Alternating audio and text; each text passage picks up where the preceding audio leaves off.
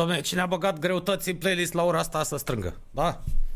Să poate să punem așa ceva, să trezim oamenii. A căzut, mă scuzați. Păi să-i trezim înainte de emisiune. A căzut domnul Nelu. Da, să-i trezim. Adevărul e că asta e ora cea mai plăcută pentru trezit, dacă mă întrebați pe mine.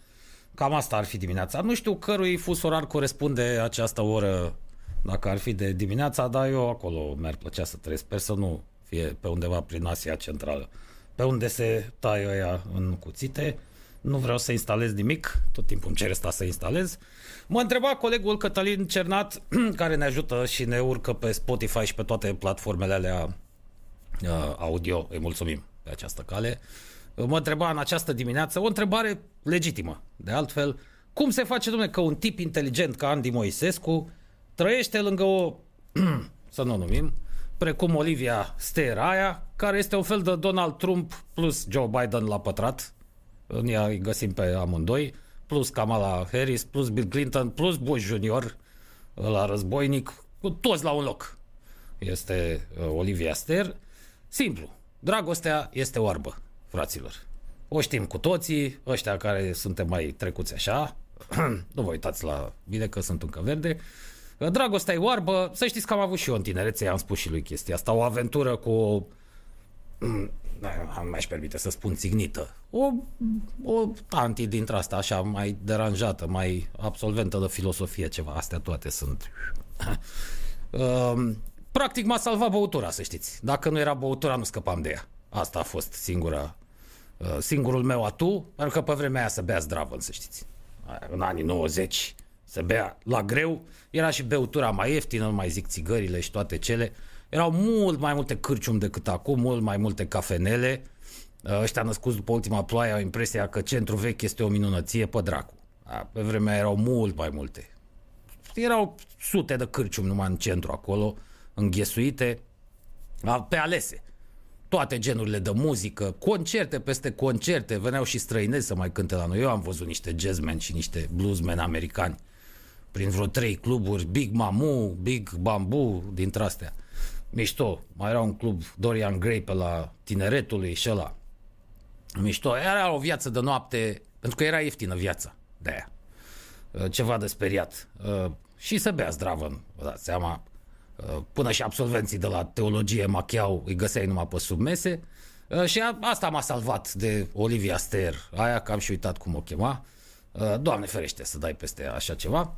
Uh, deci, pe undeva îl înțelegem pe Andy Moisescu, dacă i-a căzut asta cu tronc, ce să mai facă? Fraților, ea așa părea la început când a apărut la ProTV, țin minte chiar uh, simpaticuță, da? înainte să înceapă să-și dea cu părerea despre uh, toate cele ale vieții. Prezenta Dansez pentru tine. Uh, nu, înainte a apărut la știri prima dată. A, și mai avea o emisiune pe acasă cu niște interviuri. Atunci s-a țignit, atunci când s-a văzut vedetă. La început era la știri, țin minte că a început corespondentă de la Sibiu, nu mai știu de pe unde, în orice caz de prin Transilvania, parcă, și părea chiar simpatică. Uite, bă, o chifteluță asta simpatică, totuși, nu, nu, nu se încadra în genul lor, adică nu avea decolteu. Știți că la tata sârbu decolteu contează mai mult decât textul. La ea nu era cu decolteu și tocmai asta uh, mi-a plăcut. Uite, bă, că încep să treacă și la personaje dintre astea mai uh, Uh, mai spălate la fixonomia obrazului, până să o facă ăștia, vedetă, să-i dea emisiunea și atunci a început dezastrul fraților uh, și că i-au tăiat contul de Twitter și ei, deci practic chiar și cu Donald Trump ce sunt interziși. În momentul ăsta pe Twitter, pe Facebook, peste tot, trebuie să fie o mândrie pentru Andy Moisescu, un tip cu simțul umorului. Asta îl salvează, practic, pe el, că despre băutură nu știm uh, cum stă. Uh, dacă tot vorbim, vorbeam despre longevitate uh, în sport, iată, mi-a trimis Silviu Vianu, unul dintre uh, urmăritorii noștri din grupul 17 și Total Alone, cum se numește emisiunea noastră. Ce translate, mă, nu vreau să tran... le mă scot din minți ăștia. Never, așa, gata, să scap fraților de ei. Mi-a trimis un material. Există un fotbalist, că vorbeam eu zilele trecute la cealaltă emisiune, Uh, cel mai longeviv fotbalist și din câte știu eu sportiv în viață, în sporturile astea considerate mai de elită în sensul că sunt mai populare, a fost un englez, Sir Stanley Matthews, care a jucat fotbal profesionist până la 56 de ani, până prin anii 60. Ceva. Este unul în uh, activitate Uh, se numește Kazuyoshi Miura, pe cine putea să fie? Decât un japonez. Ăștia mănâncă sănătos, fraților, numai fructe de mare, dar să știți că nu din snobism. Că altceva n-au. În Japonia, ori te chinui, stai pe vine în apă ca să crești orezul ăla, să-l gâdil, să-l scarpi în fiecare zi, ori dai la pește. Și atunci, firesc că mănâncă sănătos. 54 de ani am plinit Kazuyoshi Miura ăsta. Uh, nu știu ce vor ăștia să crezi pe... Lăsați-mă în pace, mă, lăsați-mă mă, cu Facebook-ul asta. Am dreptate, domnule, că nu m-am conectat. Nu m-am conectat. Are dreptate și Zuckerberg ăsta, e scrocul ăsta din când în când. Azi că eu trage Elan Muscă, prietenul nostru. O să vă citesc mai departe. Uite, că nu mă lasă să mă... Incredibil. Nu mă mai lasă să mă conectez. Te pomenești că m-au mi-au tăiat și mie. Nu, nu da, tu și cu Olivia, Olivia Ster și cu Donald Da, dar eu n-am făcut nimic. Vedete. Eu n-am făcut nimic, să știți. Absolut nimic. Nu... Noi suntem singuri împotriva nimănui, cum am mai spus. Aici să deschidem din nou materialul, că nu avem încotro. Ne-a obligat domnul uh, Zuckerberg să vi-l arăt. Să-i vedeți și moaca. Ăsta este cazul eu și Miura. 54 de ani, v-am plinit pe 26 februarie. Al 36-lea sezon ca jucător profesionist. Deci ăsta a debutat pe vremea când noi nu eram nici în proiect fraților. Incredibil. Omul și joacă bine, cică. Uh, am, au mai fost exemple dintre astea și la noi. Te Marius Lăcătuș de la Steaua. Alerga la aproape 40 de ani când n-alergau beții de 18. Da, se mai întâmplă și Marius Lăcătuș vorba aceea nu ducea paharul la ureche, cum ar fi zis bunicul, ba din potrivă, turna bine, zdravăn pe gâdle și fuma. Da, dacă ai anumite calități și pasiune pentru ce faci, cazul eu și ăsta chiar trebuie să fii pasionat ca să practici sportul până la Uh, până la vârsta aia să practic, să practic sport de performanță, că altfel putea să se mulțumească doar să alerge sau să se ducă pe la sală. Bravo lui fraților! A, japonezii știți că din altă plămadă, nu ne comparăm noi cu ei. Nu avem nicio șansă. Uh, să trecem la chestiuni mai de interes așa general. Iată, am intrat în posesia, fără să vreau practic, uh, am pescuit o hartă cu rezervele de petrol ca să vedem cine are, cine stă mai bine în momentul de față pe planeta noastră și cu cine să războiesc ăștia din industria IT. Că, să știți că tot răzbelul ăsta politico-socio-economico-ideologic de aici pleacă, de fapt. V-am mai spus, New Kids on the Block, ăștia din industria IT-ului, vor să țină ei hățurile, să conducă ei lumea în locul celor din industria grea, în special cea a automobilelor și a petroliștilor, desigur că ăștia erau asociați, dar să vedem cu rezervele de petrol. Și iată o surpriză colosală, fraților, cele mai mari rezerve le are, nu o să vă vină să credeți, Venezuela. Incredibil. Deci sunt peste saudiți, 300 de, ia uitați ce aici, 300 de milioane, nu știu ce înseamnă GBBL ăsta, nici nu mă interesează.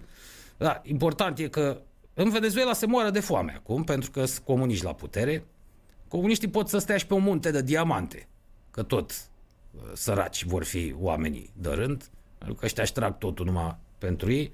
Sunt mult mai lacom decât corporatiștii capitaliști, liderii comuniști. Ei vor tot la dispoziție, toată țara practic să fie numai a lor și restul să stea cu frunțile în țărână. După aia vine abia Arabia Saudită. Uite că Rusia, până la urmă, nu e așa o mare concursant, cum s-ar zice prin unele părți ale țării noastre. Uh, doar vreo 80 de GBBL dintre ăsta au. Uh, Irakul încă mai are, dar la ce le folosește? Vorba bancului. Uh, Canada, Statele Unite stau destul de prost. Uh, cu toate astea, din câte știu eu, din câte am citit, le-ar ajunge pentru consumul intern, ceea ce au. Ăsta e un mare avantaj. Să nu trebuiască să importi. Canadienii stau mai bine, dar ăștia schitre. Știți că ei sunt cu conservarea naturii, cu nu dau la nimeni. Mai bine, mai dă-l dracului de petrol. Din păcate, au o veste proastă pentru toți GBB-liștii ăștia Elon Musk v-a pus gând rău, fraților, cu Tesla. Au intrat deja în producție masivă automobilele electrice, așa că nu știu ce să mai faceți cu petrolul, poate doar pentru sticlele de cola să mai folosească la ceva.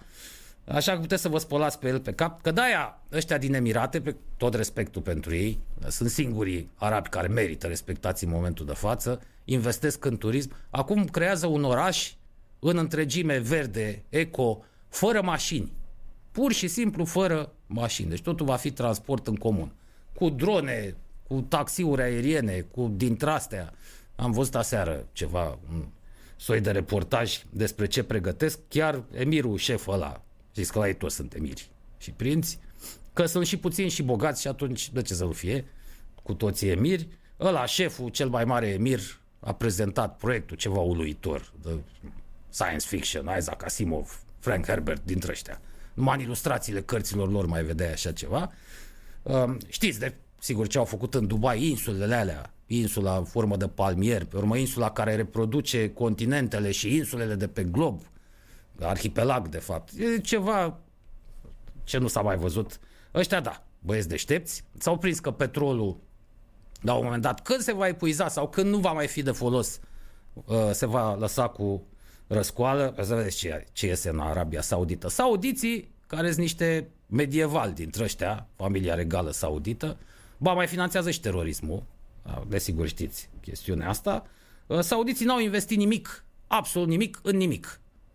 Și-au cumpărat mașini, uh, au început să cumpere acțiuni pe la companii din alte state ale lumii, la ei în țară nimic, mă. În schimb, și-au mituit, nu pot să zic electoratul, că acolo nu e cu alegeri, uh, și-au mituit supușii, dacă te naști în Arabia Saudită, fiind cetățean saudit, dar trebuie să te și tragi din cetățeni saudiți, ceva de genul ăsta, primești pomană de la stat, nu ajutoare sociale ca la noi. Un fleac, nu știu, 5-6 mii de dolari doar pentru că te naști acolo. Pe urmă, la 14 ani, 16, 18 ani, la majorat, mai primești încă pe atât. Pe aia când te însori, iarăși îți dau, și pe aia pentru fiecare copil, aici practic nu trebuie să faci nimic dacă ești saudit. Doar ăia care vor într-adevăr să muncească, s-au plictisit, vin, fac facultăți prin Occident, vor să devină ingineri, medici, arhitecți, ceva, doar ăia lucrează. Dar de obicei nu se mai întorc în patrie. În Arabia Saudită muncesc alți musulmani, dintre aia săraci. La munca de jos sunt pakistanezii, afganii, ăia vin să muncească în Arabia Saudită, iar la munca de sus mai acceptă din când în când și europeni. În orice caz, ei nu fac nimic. E, pomana asta vine din, desigur, din rezerva asta de petrol. Când se va epuiza sau când o să le tragă definitiv la muscă, prietenul nostru, să vezi atunci Revoluție. Ce o să facă? O să dea Casa Regală? O să dea monarhul din Bozonar ajutoarele? Nu, no, cred. Acolo. Atunci să vedeți. Nenică insurecție. A, nu, ca la Capitoliu s-a dus boala cu coarne și s-a pozat în birou. Nu, la ăștia o să se lase cu vărsare de sânge serioasă. Da, interesantă totuși harta asta. Eu nu știam că Venezuela e number one la ora actuală. Uh, probabil că totuși arabii au stat mai bine într-o vreme, dar uh, la ei s-a extras din gros și s-a rafinat. Uh, în Venezuela cred că nu se mai extrage petrol. În momentul de față nu mai funcționează nimic. Cazuri de canibalism, niște povești înfiorătoare. O să aflăm dacă vor reuși în cele din urmă o revoluție și vor reuși să răstoarne regimul comunist. Ci că e groasă. Nu, nu s-a mai văzut așa ceva de mult. De pe vremea lui Stalin când i-am fometat pe ucrainieni, a, provo- a provocat, a înconjurat Ucraina cu un cordon sanitar, i-a jefuit de tot ce aveau și i-a lăsat să moară de foame. Pentru că nu acceptau colectivizarea țăranii ucrainieni și că de atunci nu s-au mai pomenit povești uh, precum cele uh, care mai uh, sifonează așa din Venezuela. Da, în fine, o să vedem peste 100 de ani, că știți că regimul comunist în general este longeviv. Știu să țină oamenii din scurt, Uitați-vă ce se întâmplă în Corea de Nord. Apropo, și că am azilit ăsta și pe Sorsa. În cele din urmă, Kim Jong-un. Pe Sorsa o cheamă Kim Yo nu știu ce. Și uh, a fost bolnav, se pare, o perioadă. Asta i-a ținut locul și a devenit prea populară. A, nu în rândul cetățenilor, mă gândesc, ci în rândul celorlalți din partid. Ăsta a mirosit-o și nu o veți mai vedea. Puteți uita. Țineți minte ce a făcut lui Închisu când a luat puterea L-a executat, ăla era șeful armatei sau ceva de genul ăsta, l-a executat cu un tun antiaerian. Deci așa l-a omorât. A tras la două rafale, n-a mai rămas nimic. Nimic n-a mai rămas din uh, bietul închisul, vorba vine și la un criminal de război și un escroc. Da, acum să revenim la ale noastre, fraților, să-i lăsăm pe alții în pace. În sfârșit, Direcția Națională Anticorupție a reușit sau va reuși să pună laba pe Tăricianu. Uh, este acuzat că ar fi luat mită 800 de mii de dolari în calitate de premier. Aoleu, dosarul ăsta e, de pe vremea când era mai mare domnișoară. Uh, când, uh, vă reamintesc, exista USL-ul, alianța PNL cu PSD, na, mă rog, lumea uită repede, 800.000 de dolari a luat, uh, DNA-ul i-a cerut lui Claus Iohannis să formuleze cererea de efectuarea urmăririi penale, cred că e greșit totuși titlul. Eu fi cerut să încuvințeze cererea de urmărire, că nu formulează președintele.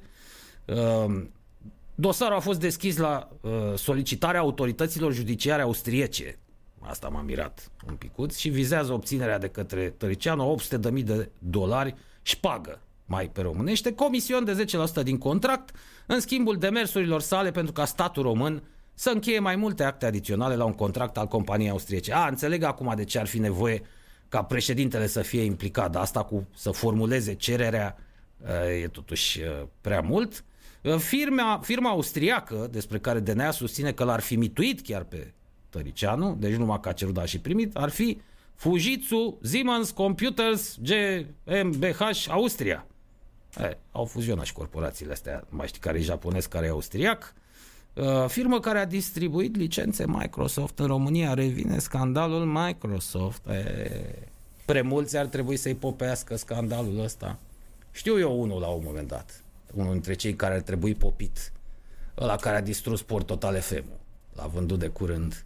Fujitsu Siemens a mai fost în centrul unui scandal de corupție în România în 2014, când chiar conducerea companiei a făcut un denunț cu privire la fapte de corupție, culmea, săvârșite de angajații săi din România în legătură cu, ce vă spuneam, derularea contractului pentru licențe Microsoft în 2004 cu guvernul uh, României. Știm, dar dosarul ăla a fost îngropat, ați mai auzit ceva? A păsit cineva ceva? A fost cineva arestat, săltat? Nu, că se pare că sunt prea mulți granguri, prea mulți securiști implicați și ar fi un cutremur dintre ăsta care ar crea un vid în zona asta. Știți cum îi spune ei? Vid de putere. Și ar exista riscul să vină niște competitori serioși care să preia treaba cu licențele, cu hardware, cu software, cu toate chestiile astea, pierd securiștii business-ul din mână. Uh, se tem și din cauza asta au îngropat, au astupat totul. Bașca politicieni grei implicați, de la Vlădică până la Opincă. Să sperăm că măcar dosarul ăsta îl va înfunda pe acest uh, sac de maro, cum i-a zis. Uh, mai e și CTP-ul inspirat din când în când. El a spus sac de rahat. Noi mai elegant o să-i spunem sac de maro. Păi asta și e. Călim Popescu Tăricianu. El a reușit performanța pentru cei care nu știu să fie uh, făcut canalie chiar de taicăsu. Ăla care l-a și băgat în politică. Taicăsu vitreg, cei drept, dar care ținea la el. L-a crescut ca pe copilul lui, fost lider Uh, PNL și ăla, îmi scapă numele acum, la începutul anilor 90, îl vedeai și pe ăla, și auzeai numele destul de des, tot citeai despre el prin presă, ăla, după ce l-a băgat în PNL, iar Tăricianu l-a trădat, aliindu-se cu Patriciu și plecând pe altă linie, chiar ăla a zis, bă, ce canalie e Fimiu. Și a spus-o în public. Deci când te face și, până și tactul canalie, ce pretenții să mai avem. De la băiatul ăsta care pe vremea lui Ceaușescu era manechinuit de frizerie. A găsit cineva, are un coleg, uite o să-l rog să-mi trimită, a reușit să intre cumva în posesia uh, unei fotografii făcută uh, uh, în vitrina unei frizerii unde era o poză de asta cu Tăricianu, știți cum erau pozele la frizeriile vechi cu tunsori și apare Tăricianu acolo. Pe vremea, a, cu asta se ocupa el, era model de frizerie. Și iată unde a ajuns, vorba aia, prost să fii securist ăsta, securist să fii noroc să ai, sau invers, că nu mai știu exact, noroc să fii securist să ai, tot cam mai este, fraților. Ne bucurăm, e o știre bună, dar să vedem că se mișcă și justiția din România, să nu apară și aici vicii de procedură, mai ales că e o chestiune internațională. Ați văzut că Bombonel mai nou se victimizează, vrea să revină în politică, dă interviuri, E o victimă el, bă. A intrat miliardar la pușcărie, vorba vine. A intrat la hotel, de fapt, că ei, ei nu se duc, ei nu stau ca ceilalți deținuți. Fac pușcărie în regim hotelier, au absolut tot confortul. Li se asigură celule speciale, internet, televiziune, tot ce vrei. Sigur, dacă întrebați pe directorul penitenciarului, va spune că nu, nu, nu e adevărat. A, au transpirat destule lucruri în presă de-a lungul anilor. Chiar pe ăștia nu-i scutură nimeni, văd pe șefii ăștia de prin penitenciare, pentru șpăgile pe care le iau, pentru uh, statutul privilegiat împotriva legii pe care l-au condamnații ăștia de lux, Așa că Bombonel a ieșit foarte bine. Ei, nu merită, mă, să iei șpagă un miliard și să stai doar un an și jumătate. Deci s-a mai făcut el de râs atunci cu fularul ăla și cu așa zisa tentativă de sinucidere. Adică ești atât de laș încât ți-e frică să stai la hotel un an jumate? Pe bune? Ăștia sunt. Avea dreptate. Iliescu a spus despre Bombonel că n-are... Deci până și pentru Iliescu, Bombonel Năstase era un tip lipsit de uh, caracter. A, bineînțeles, intervine Lucescu Flavius, ne zice că e o făcătură a statului paralel, domnule, se vede mâna codruței Chiove și uh, nu, dar o să vină și din partea ei. Destule. Mai ales pentru Dragnea. Vă dați seama că nu uită aia. Acum, Dragnea se poate aștepta la orice, pentru că a fraudat fonduri europene și sunt mulți pe lista aia. Codruța și în calitate de șef al parchetului european, chiar de asta se ocupă. Ăsta e obiectul lor de activitate, să pozească pepenii, respectiv banii care vin de la Comisia Europeană. Nu îl văd bine pe Dragnea, dar probabil că și Tăricea nu s-a dedulcit. De ce n-ar fi făcut-o? Uh, și prietenii lui uh, uh, Barry Steinmetz ăia, uh, am înțeles că uh, sunt în cofă, sunt dați în urmărire internațională, mai au un proces pe la Haga sau nu știu pe unde au apărut zilele trecute. Uh, foarte curios, dar n-au fost săltați de Interpol. Ăla s-a prezentat la un proces la Geneva sau la Haga, însoțit de avocat și deși e dat în urmărire internațională, nu s-a deranjat nimeni să-l... Uh, Așa că se strânge lațul, cum ar fi spus profesorul Traian Tomescu, prietenul lui Nea, Ovidiu Giovanițoaia, cum îi zicea lui Miron Cosma, Miroane se strânge lațul, Miroane, înainte să-l uh, condamne. Uh, Doamne ajută, zice Adrian cu Elon Musk, Elon Musk, l-am făcut și noi, l-am românizat. Se știe că toți oamenii mari din lumea asta sunt români, la origine și Michael Jackson a fost român. Uh, bunul meu prieten, singurul om capabil să salveze lumea asta, zice Adrian, sigur, e ironic. Și bineînțeles, singurul dintre mari miliardari care a îndrăznit să meargă la Joe Rogan, da, ăsta cu podcastul, cu uh, mare, mare de tot. Uh, are ăsta cât n-a avut televiziunea de România și nu o să aibă toate televiziunile la un loc. Are ăsta la urmăritori. Fraților, Uh, Alexiu Arigada e un prieten al nostru uh, român, dar de origine ciliană. Acolo s-a născut, ne zice că se știa de Venezuela. De ce crezi că îi țin americanski așa cum sunt uh, acum? Eu nu știam că chiar atât de mult. Știam că sunt printre primii, dar eu nu știam că sunt primii în lume. Peste saudiți. Uh, dar cu ocazia asta ce e interesant, ne-am aflat că rușii totuși nu sunt primii la țiței. Se zice că ar fi primii la gaze, o să căutăm ceva și o să căutăm și legătură cu gazele naturale, să vedem cum stăm și acolo. Că asta îl ține în viață pe Putin. De treaba cu gazele naturale nu o să scăpăm prea curând. Mai degrabă de petrol de benz- și derivatele lui de benzină și de motorină. Cu gazele o să, va mai trebui să-i suportăm pe ruși multă vreme de acum înainte. Să sperăm că se va găsi și acolo o soluție alternativă. Da, fraților, să luăm o scurtă pauză, că uh, deja a trecut aproape jumătate de oră. Revenim cu alte chestiuni plăcute. Eu zic că am început ziua bine cu asta, cu Tăricianu. Este exact ce ne dorim să aflăm. În buna noastră tradiție pe care o cunoașteți, uh, mulți dintre voi, uh, atunci când va veni sentința definitivă, bineînțeles că vom asculta Oda Bucuriei a lui Ludwig van Beethoven, care este și imnul Uniunii Europene. L-am pus și când au fost condamnați Uh, frații Becali uh, și când a venit sentința definitivă pentru Bombonel, uh, merită să asculți o da bucurie la ocazii dintre astea speciale.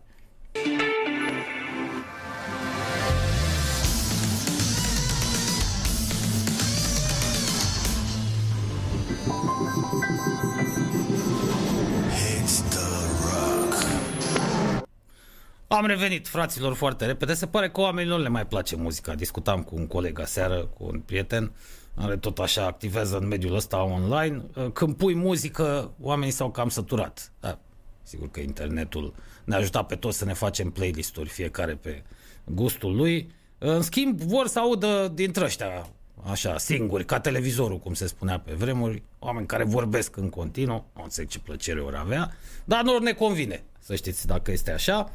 Uh, uite, mi-a trimis Andreea seară o poză care se lega un picuț de ce vorbisem în, înainte cu Tăricianu, că și la capitolul evaziune fiscală vă dați seama că a fost campion. Iată, voi, fraților, adresa de mail la, admini- e-mail, e-mail la administrației sector 3 a finanțelor publice. Incredibil. Vedeți ce adresau.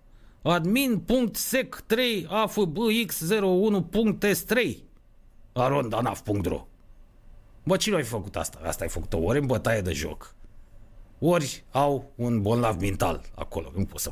Cum să faci o asemenea adresă? Da, eu înțeleg rațiunile de securitate, să pui și litere și cifre și da, aia la parolă, bă. Aia la parolă, exact. La parolă, bă, deștepților. La adresă, bă.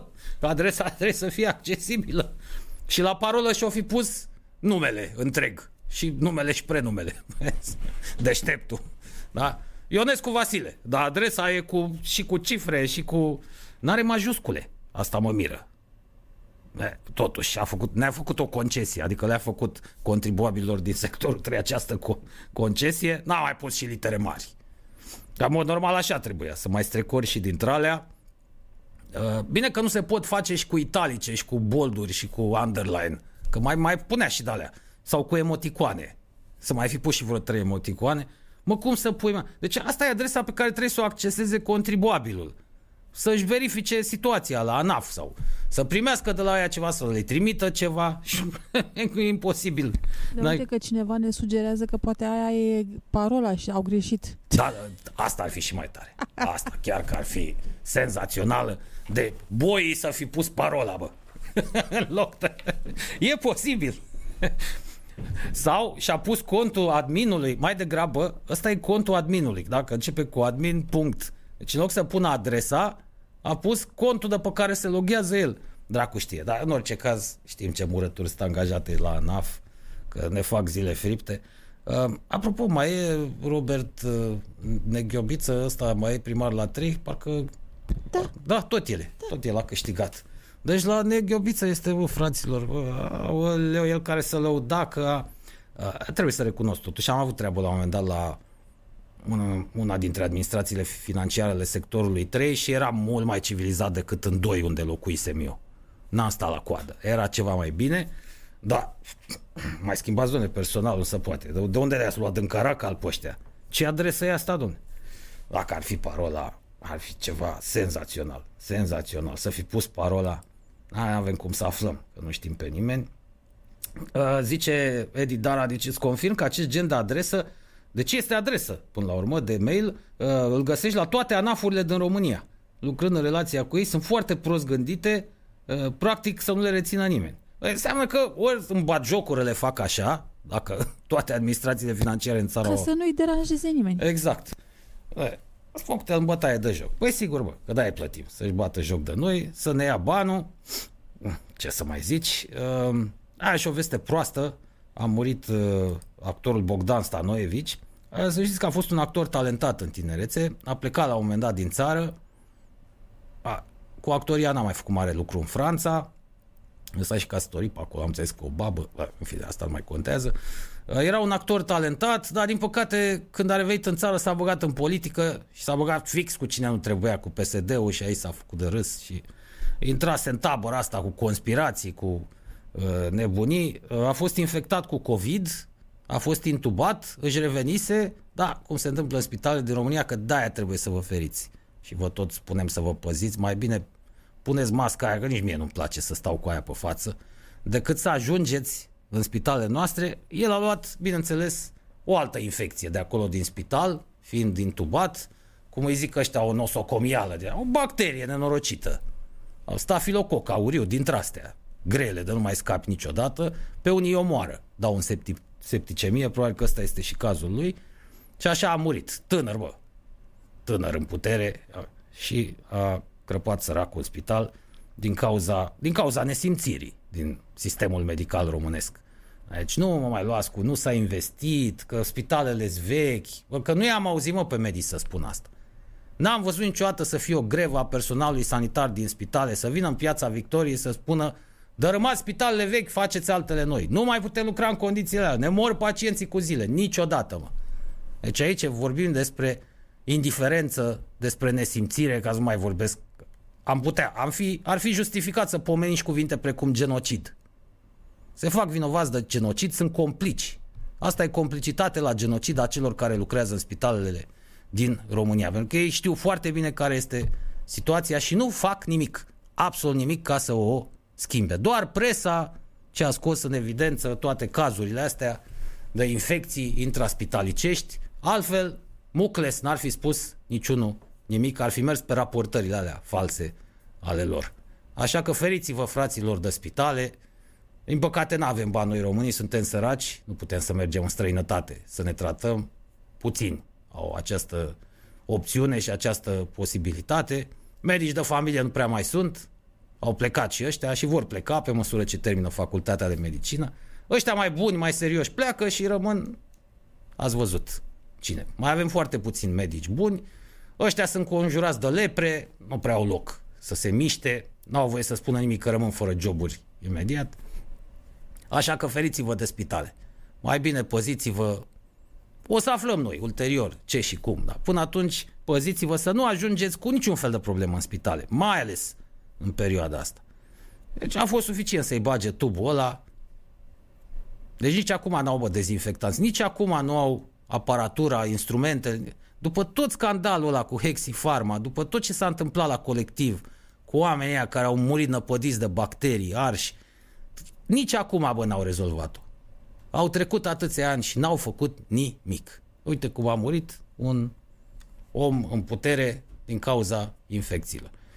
Fiind un personaj cunoscut, vă dați seama că nu l-au ținut în cele mai proaste condiții. Vedeți ce pretenții să mai avem pentru Nea Vasile, săracu, din Giurgiu, care vine internat în stare gravă la Floreasca, în București.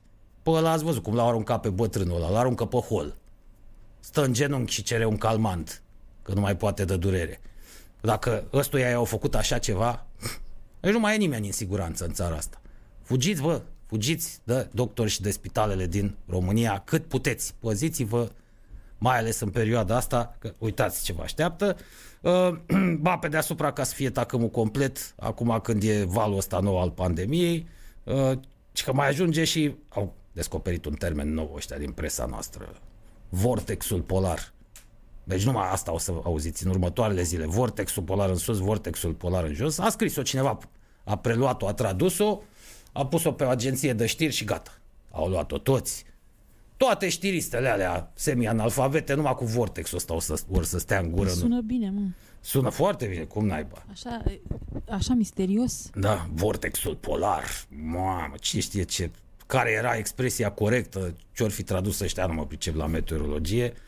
Uh, mă îndoiesc totuși că așa se numește în limbajul specialiștilor. Deci după zloata asta, că nu se poate numi ninsoare, ce a fost în ultimele zile, am, am mers prin niște băltoace, am o veste proastă pentru bucureșteni. Fac o mică paranteză. Uh, nu știu dacă mai țineți minte ce ați învățat la istorie despre epoca fanariotă. Despre cum arăta Bucureștiul atunci. Dacă nu, vedeți că găsiți destule materiale pe internet, recitiți-le că în următorii 10 ani acolo se va întoarce Bucureștiul. Aici, fără niciun fel de glumă. Deci, maximum 10 ani, Bucureștiul va intra în colaps din punct de vedere al infrastructurii. Nu veți mai avea nici canalizare, deja nu mai e, o ploicică dintre asta mai zdravănă și gata. În fiecare intersecție se face câte un lac dintre ăsta de acumulare pe străzile, străduțele lăturanice, nu mai zic, pe străzile laterale, acolo e dezastru. Noroc că mi-am luat, că de mi-am cumpărat cizme dintre astea de șantier, am văzut ce urmează, nu veți mai avea apă curentă. Ce e apă caldă? La revedere, asta oricum nu mai aveți. Nu veți mai avea apă deloc. Deci nu e exagerare. Asta se va întâmpla. De 50 de ani, uh, rețelele astea de energie electrică, gaze, apă, căldură, astea care trebuie să distribuie strictul necesar pentru populație, n-au mai fost reparate și înlocuite. Doar cărpite în bătaie de joc. Că nici oameni pricepuți nu mai au. I-ați văzut cum stau pe marginea șanțului, sapă câte o groapă, de-aia sunt 20. Unul singur se face că muncește, 19 stau cu degetele în nas. Nici n-ar ști să facă dacă i-ar pune cineva. Că nu-ți dă meserie. Ăia de meserie sunt în Occident. Lucrează pentru englezi, lucrează pentru nemți, lucrează pentru francezi, italieni, spanioli. Acolo îi găsiți belgieni, olandezi, dacă am avut, și am avut instalatori, am avut meseriași, destul de mulți. Noi mai avem. Așa că pregătiți-vă. Bucureștiul se va întoarce în evul mediu. Abia atunci o să vă dați seama cât de indolenți am fost. Și chiar ne simțiți. Dar nu vă supărați. Să ieși în stradă pentru roșia montană, dar să nu ieși când orașul tău dă în clocot, asta chiar că mi se pare nesimțire maximă. A ieșit pentru roșia montană neștiind de fapt ce se întâmplă acolo, ce interese sunt Aia era problema celor de acolo, eventual, să iasă. Tu trebuia să ieși pentru ce ți se întâmplă ție aici, pentru taxele și impozitele nesimțite, pentru faptul că nu, nu mai ai sau nu o să mai ai apă caldă, căldură. Nici acum n-am văzut pe cineva indignat. Mai, mai pun poze, mai apar pe la știri, pe la TV, râd. Am văzut pe unul râzând tâmp la Gigi24, un administrator între ăsta de bloc. Ha, păi nu vedeți, domne, ia uitați, numai 16 grade are apa aici, temperatură la parter. Și râdea. Era amuzant, știi? Că stătea tot blocul în frig, lui se părea amuzant. Cu asemenea oameni, vă spărați.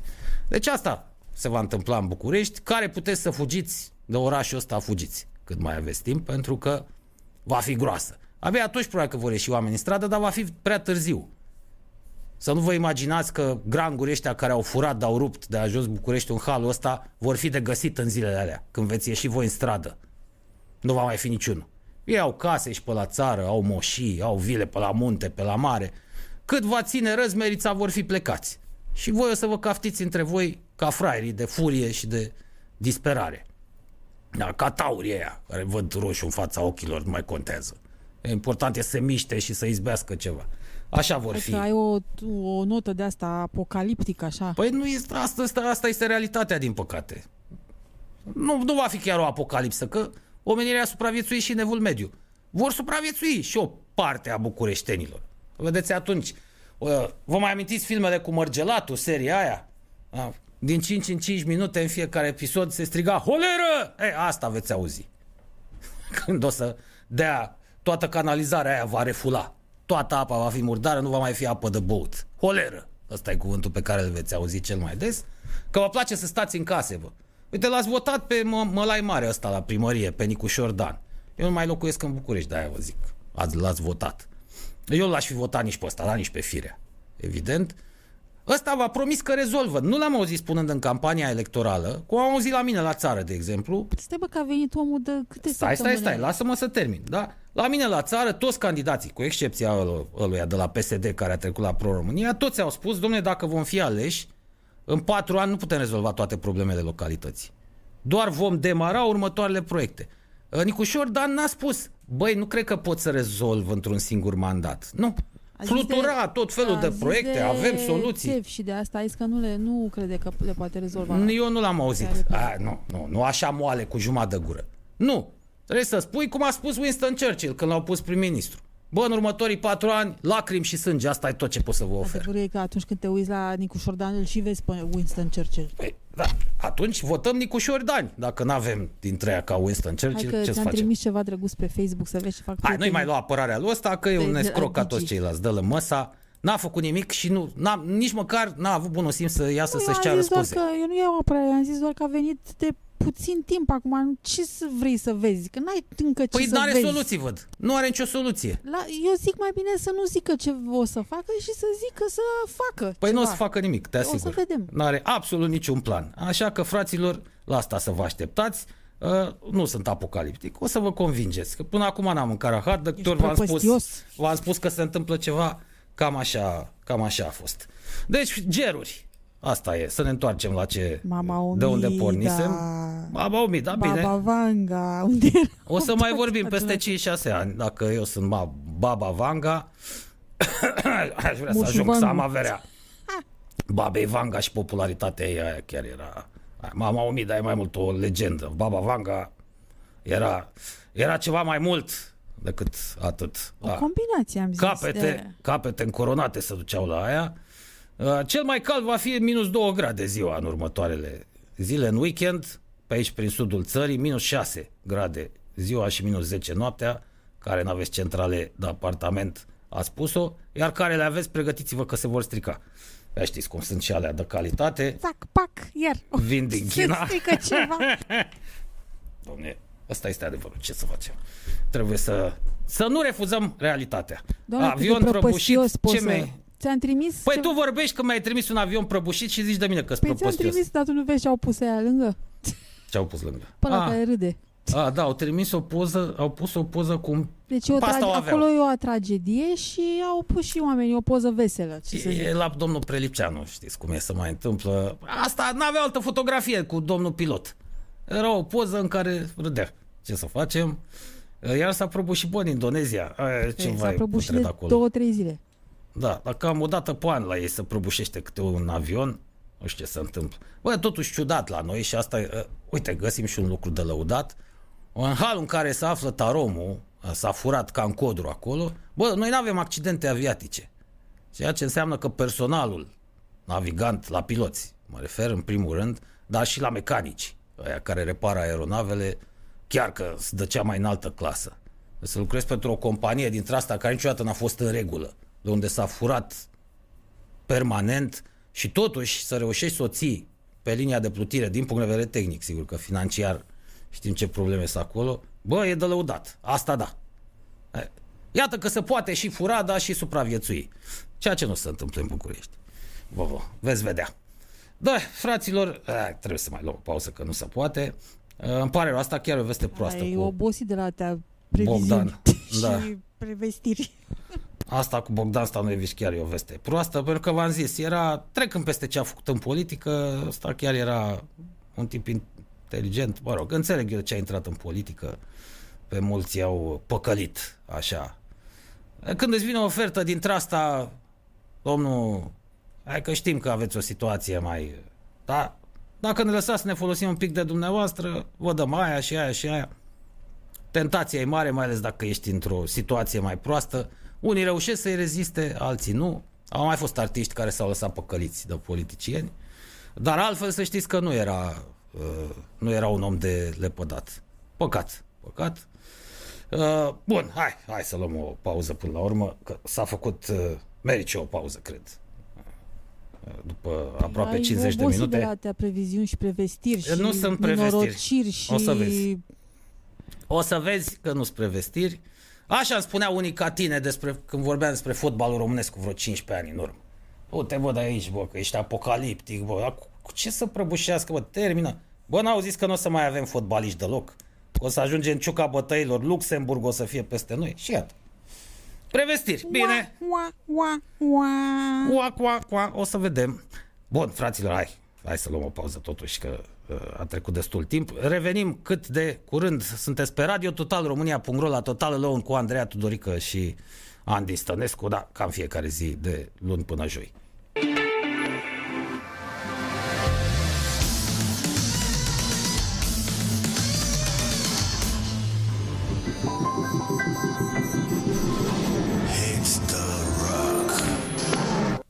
Domnule, urât mai vorbea băiatul ăsta în piesa pe care tocmai am ascultat-o.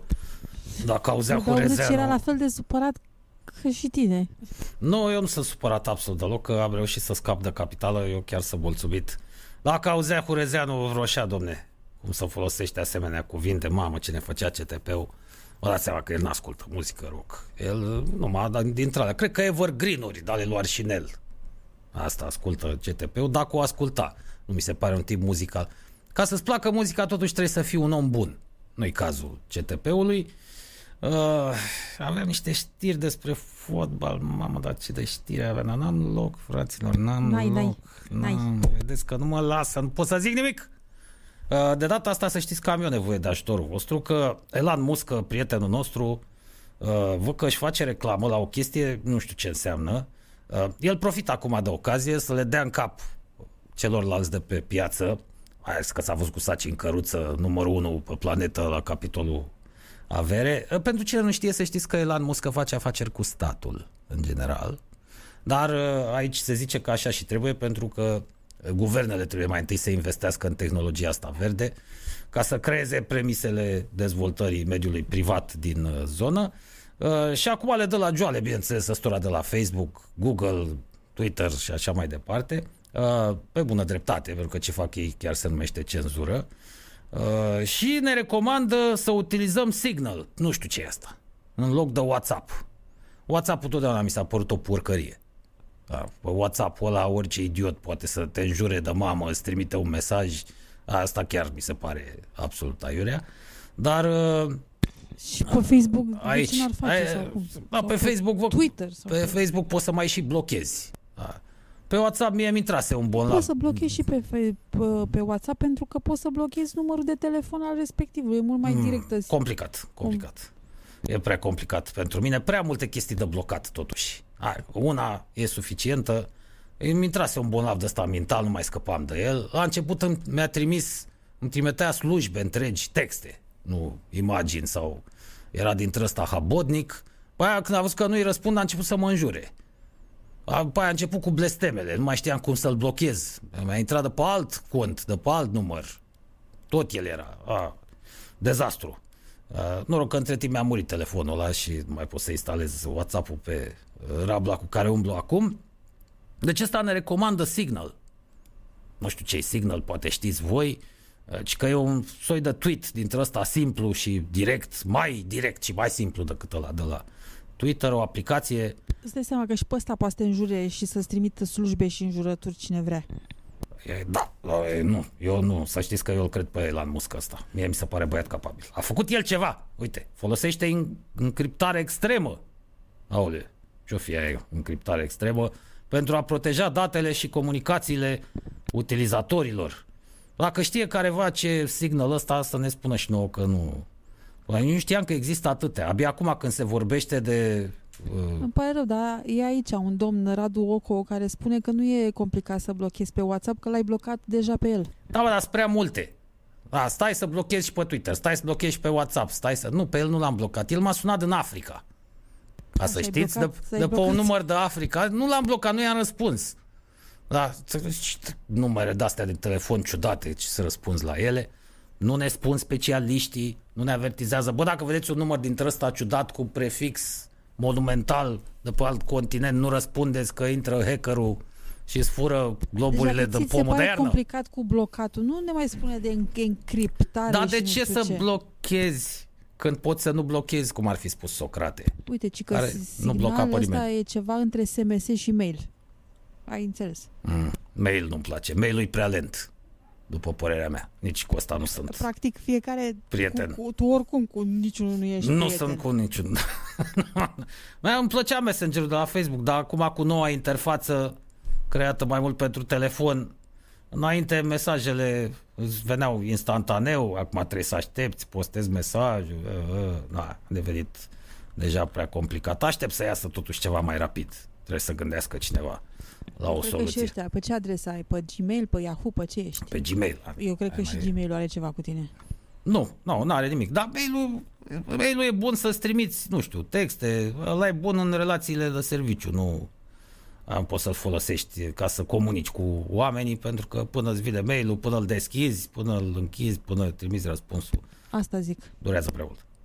Mult prea mult. Deci, Signal am înțeles ce e, uh, intră Elon Musk, fraților, pe piață. Asta vrea să ia tot acum. Asta este ideea. Uh, omul se simte în putere, a zis că e răzbel între ăștia, o să fie totuși amuzant de privit. Ne mai amuzăm și noi să vedem că și bogații ăștia plânge cum era uh, telenovela aia. Bun, alte chestiuni care ne-ar putea uh, interesa, hai că mai aveam uh, aici. Ia să vedem cum ajunge o fată de pesedist șefă la informatizare la 23 de ani, în condițiile în care ea nu știe să deschidă calculatorul. Eu am avut o colegă de asta. Țipa după un alt coleg. Bogdanel, nu merge calculatorul. Cred că peste faptul că la nu merge, că nu are picioare. Uh, ea, de fapt, nu apăsase butonul de pornire. Venea ăsta, păi, de câte ori să spun, are butonul ăsta mare jos. Eu știu pe cineva care a plecat cu o pungă de un leu să ia 3 kg de biți. Așa, da, mai multă lume necăjită. Da, știți. Se fac și multe glume de șantier, să știți.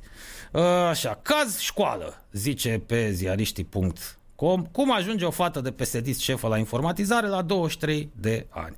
Ia să vedem despre ce fată este vorba. Ioana Dobrică, fata baronului, sau unul dintre baronii PSD de Buzău, a ajuns la 23 de ani, sigur, competentă la 23 de ani. 23 de ani e vârsta cea mai bună ca să pui șef în administrație. Centrul Național de Management pentru Societatea Informațională din Ministerul pentru Societatea Informațională nume de instituția asta, bă, Centrul Național Management pentru Societatea Informațională din Ministerul pentru Societatea Informațională. Da. Deci o structură dintre asta creată numai ca să le dea de pomană amicilor uh, politici. Cazul a ajuns la uh, DNA, însoțit și de o uh, stenogramă. Dumitru Dobrică, la momentul în care am fipt-o pasta în funcție, nu era chiar baronul șef, era consilier județean PSD în uh, Buzău. A apelat la prietenul Valeriu Zgonea, e, greu, era președintele Camerei Deputaților, și la Ciolanu, ăsta Ciolacu, Marcel Ciolacu, acum șeful PSD, contra unor mici atenții, servicii de turism. Ce ori înseamnă asta, servicii de turism, și construirea unei case de vacanță în Covazna. Uh-huh. Aici ați văzut cu cât se plătește o funcție, bă, scump, scump. Nu oricine își permite să dea o șpagă. Deci dacă, de tipul ăsta, dacă vrei să o înfici pe fita la un minister, să o pui și pe ea șefă, pe acolo la un subdepartament dintre ăsta, trebuie să-i faci dita mai viloaia șefului de partid. A, la nivelul ăsta noi nu mai avem. Cum să luptăm? Uh, că s-a luptat Zgonea cu Dragnea, care și-a dusese la băiatul lui de la Teleorman pentru funcția asta. Mamă, ce bătălii se dau. Deci, practic, pentru fiecare ușor. Dintre ăsta se dau șpăgi grele. Uh, ia să vedem și stenograma. Astea de obicei sunt greu inteligibile, dar o să încercăm. Uh, Dumitru Dobrică uh, este sunat de fisa Ionela. Dom'le, până și numele spune totul despre noblețea acestei familii și educația lor și originea lor sănătoasă. M-a sunat șefa de cabinet al Unica, ăla era ministrul comunicațiilor, zice Ionela, îi zice lui Tasu. Ne? Zice Tasu. Da, probabil Mahmur la ora aia nu prea convenea că l-a sunat Fisa. Să-mi zică că mâine dimineață să nu mă duc acolo singură, să mă duc întâi la minister, că merge Nica cu mine să mă prezinte. Și m-a întrebat dacă știu despre ce e vorba și am zis că nu știu. Și mi-a zis, felicitări, doamna președinte de la CNMSI. La care Dobrică răspunde firesc, Tasu, Mârlanu, păi ce e CMSI? Păi CMSI, nu știu, nici eu ce e. Așa mi-a zis. Păi eu știam de o agenție, zice Dobrică ăsta, agenția digitală. Nu, nu, nu, nu, nu, asta e CMS, CNMSI-ul ăla. Deci ei habar n-aveau de fapt. Nici ea nu știa unde o vor pune șefă și nici taxul, dar el îi făcuse viloiul lui Zgode. Asta era important. Și uitați-vă, vă, ce personaje. Habar n-au despre ce vorbesc. Nici, ce, ce Asta zic, eu știam de o agenție. Păi nu, nu, nu, că așa mi-a zis că ce... asta este dialogul, esența dialogului. Iată și poza cu doamna Ionela. Da, ce-mi plac ăștia, ce-mi plac fetele astea cu nume de bărbați. Vasilica, Ionela. Asta spune totul despre originea lor. Sau invers, bărbații cu nume de fete. Adică cu nume de bărbat. Păi, Ionela, mă. Ionela e, vine de la Ion. Ion e nume de bărbat, ce e Ionela? Așa poți să zici că și Andreea vine de la Andrei. Andreea merge. Ionela. Asta e prea nume, ăsta e nume bărbătesc, domnul Când zici Ionela, te aștept să o vezi pe una cu mistria în mână. Pe bune. Despre asta vorbim. O cheamă și Viorela, de la Viorel. Cam multe Viorele de-astea prin PSD. Viorela Dobrică. A fost și deputat, Comisia pentru Muncă și Protecție Socială. Uite, la 23 de ani, bă, ce carieră are asta. Incredibil. Și deputat, și șefă de comisie într-un minister inventat, practic, inutil. Da, uitați-vă, bă, ce oameni conduc țara asta. Oamenii pe care îi votăm noi. Că noi îi votăm pe ăștia. Nu-i votează alții, nu-i votează nemții, nu-i votează rușii, nu noi îi votăm. Într-o altă interceptare, Dobrică ăsta îi se lăuda un priet, unui prieten că aranjează ca șmecherii cu Viorel Hrebenciuc și Marcel Ciolacu împărțirea funcțiilor în stat. Se lăuda că se trage de brăcinar cu ăștia și aranjează. Adică el e cu Ciolacu și cu Hrebenciuc acolo. Noi credeam că Hrebenciuc a ieșit din cărți, dar uitați că n-a ieșit. După dosarul ăla penal, după tot scandalul, nu, bă, acum acționează în subteran, nu mai iese în față, nu o scăpăm de Hrebenciucul. Nu vom scăpa niciodată, ăsta trăiește mult. Da, ăștia sunt oamenii Zgonea, Hrebenciuc, ăștia sunt oamenii noștri, parcă văd, parcă văd, care vin la putere uh, peste patru ani, că așa se întâmplă la noi. De obicei, fraierii din opoziție, hai să zicem, din așa zisa parte dreapta a eșichierului politic, plătesc factura pentru ce fac căilalți și uite așa, PSD-ul revine de fiecare dată la putere. Bine, mersi, pozează în salvator, fură, dă stinge și când e groasă se retrag. Stau în opoziție. Ce să zic, bă, suntem deștepți. Noi am înțeles foarte bine cum funcționează uh, politica și o aplicăm la cel mai înalt uh, nivel. Uh, așa, ia să vedem ce, ce mai avem noi uh, pe aici. Bun de... A, ah, și ceva pentru bețivi, că tot am adus vorba. în startul emisiunii. Aici e și o chestie care mă interesează și pe mine, recunosc, și vreau să vă, să vă împărtășesc din experiența și unor... să o aprofundăm. Să o aprofundăm. Din experiența unor spe, specialiști. Căpșunica, celebra căpșunică, mult lăudată la noi, știți cum se spune, când miroși un vin și vrei să te dai cunoscător, căpșunică. Da, fără să știi neapărat ce e aia căpșunica, ci că e un cadou otrăvit, de fapt, pentru viticultorii europeni. Cu alte cuvinte, e un soi prost de strugure și un vin foarte prost. Vinul de țară, scrie aici Răzvan Avram ăsta, care să dă mare, uh, nu pot să-i zic uh, drinker, uh, cum se numesc ăștia, o enolog, ceva, olog, colog. Așa, vinul de țară e egalat în legendele urbane autohtone doar de ouăle de țară sau găinile de țară. De cele mai multe ori despre acest vin rustic se spune că e foarte natural, foarte sănătos, fără sulfiți, numai sintagme elogioase. Ia să vedem cât adevăr conțin aceste informații. Când zici vin de țară, gândul te duce la celebrul soi căpșunică. Nimic mai românesc vezi, zice doar că istoria nu confirmă. Pe numele ei adevărat Isabela, um, Căpșunica a emigrat din Statele Unite către Europa acum vreo 200 de ani, împreună cu alte câteva soiuri americanești, numite generic hibrizi. Bă, asta nu mai sună bine. Hibridul nu e strugure dintre la adevărat, este o încrucișare. Până la urmă, originea soiului Isabela a sună cam mexican așa, cred că mai degrabă din Mexic decât în Statele Unite, se pierde undeva prin Carolina de Sud, iar împreună cu ei au fost aduse din America de Nord către bătrânul continent o serie întreagă de alte soiuri hibride, Noah, Otelo, nu vine să cred, există un soi de strugure Otelo, Lydia, Bă, ce le pune numele astea? Jacques, cu scris cu Z. Uh, Delaware, mă rog, asta vine de la tribu de indieni și numele statului. Clinton, oh, asta mi se pare revoltător. Ba joc de familia Clinton să pui nume de strugure. La începutul secolului XIX, soiul Isabela a cucerit de, la propriu vaste regiuni viticole din Europa, ai bănuiesc că nu în Franța. Totuși, cu aromă intensă de frați și căpșuni, vinul a făcut să placă la o categorie largă de consumatori. Italienii, a, ăștia proști, l-au numit Fragolino, italieni să pricep. Până la urmă, la chestii dintre astea. Iar pe, alt, pe de altă parte, viticultorii l-au adoptat masiv, fiindcă soiul s-a dovedit extrem de productiv. Deci asta e toată. Cioaca ne-au păcălit. Americanii au venit cu un strugure dintre ăsta care rezistă la ger, care la origine se numea Isabela și în cele din urmă noi am spus uh, căpșunică, ci că rezistă la filoxera.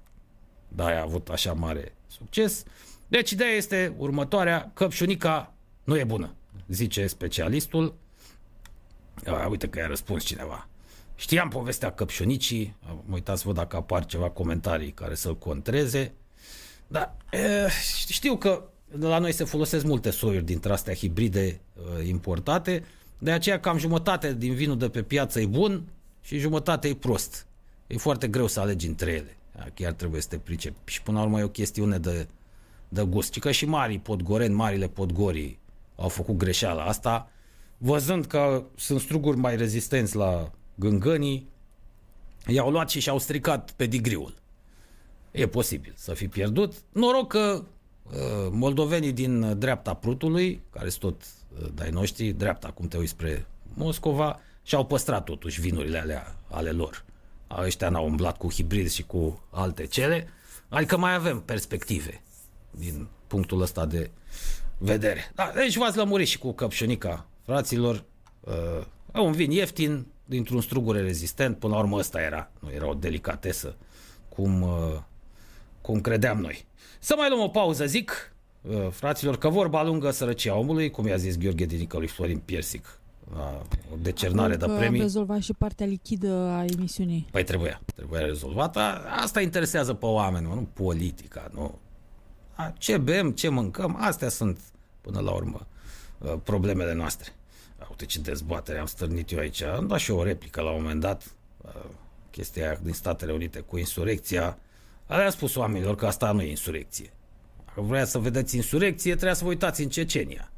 Zic că mersi americanii, că n-au niște băieți de aia de la munte, ca în Cecenia, că atunci vedeați voi ce aia insurecție și până la urmă să știți că și americanii își merită soarta, că de 30 de ani votează numai idioți. Ăsta este adevărul.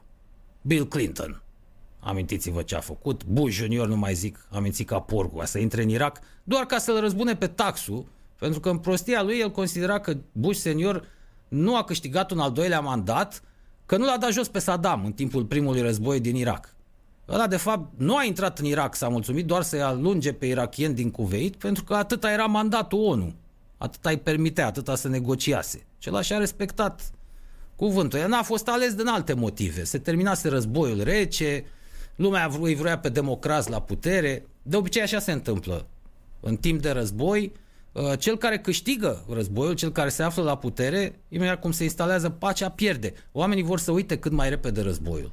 Și privațiunile din timpul războiului, și problemele, și toate fricile alea. Și atunci apelează la un alt partid care să îi scoată, să-i ducă într-o altă atmosferă. A ce să știe Bush Junior? Ați văzut că era lemtănase. A mințit ca un nesimțit. A foarte interesant a fost alianța lui cu Tony Blair, asta mi-a plăcut. Deci ăla laburist, socialist, comunist, cum ar zice mulți, uh, premierul Marii Britanii și Bush junior, republican, dintre ăsta, habodnic, avea cel mai bine plătit consilier de la Casa Albă era un escroc de ăsta, de predicator de televiziune, miliardar. Ăla era consilierul lui și că pe ăla l-asculta. Deci nu pe șefii de la Pentagon, de la CIA, de la FBI. Dacă ăla îi zicea, am visat eu azi noapte, Dumnezeu a zis să intrăm în Irak. Gata, asta a fost. După aia a venit Obama, care s-a lăudat că rezolvă, face și drege și până la urmă n-a rezolvat nimic.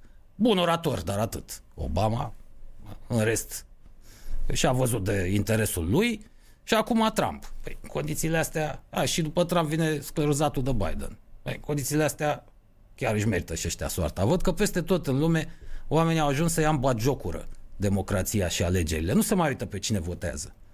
Nu-i mai interesează persoanele. Votează numai sigle și ideologii și prostii dintre astea.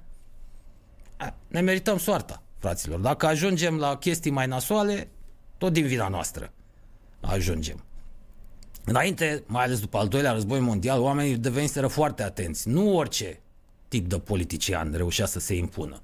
Trebuia să fii o somitate în profesia ta, să fii un intelectual, să ai ceva pedigree politic, să fi făcut ceva. Dar nu ajungeai chiar așa cu una, cu două la putere. Era complicat. Chiar trebuia să fii bun. Să ai talent multiple, în mai multe domenii. După care, a, cred că asta a fost. Asta s-a întâmplat. S-a încheiat războiul rece și oamenii au zis, a, gata, din momentul ăsta se va instala o epocă de aur, pace și liniște, s-a încheiat. Nu. Bătălia dintre bine și rău, din păcate, nu se încheie, fraților, niciodată. Ă, să sperăm totuși că americanii, cu instituțiile pe care le au și cu Constituția aia bine întocmită și bine gândită, nouă ni se pare stufoasă, dar ă, dacă încercați să aprofundați problema, o să vedeți că nu întâmplător au ei sistemul ăla electoral. Ă, eu cred că vor ieși în cele din urmă la liman. Trebuie doar să-și dea seama că ar trebui să crească un picuț pretențiile pe care le au de la clasa politică și să mai uh, moară un pic populismul. Poate ne scapă pandemia, deci pandemia asta poate avea două consecințe, două tipuri.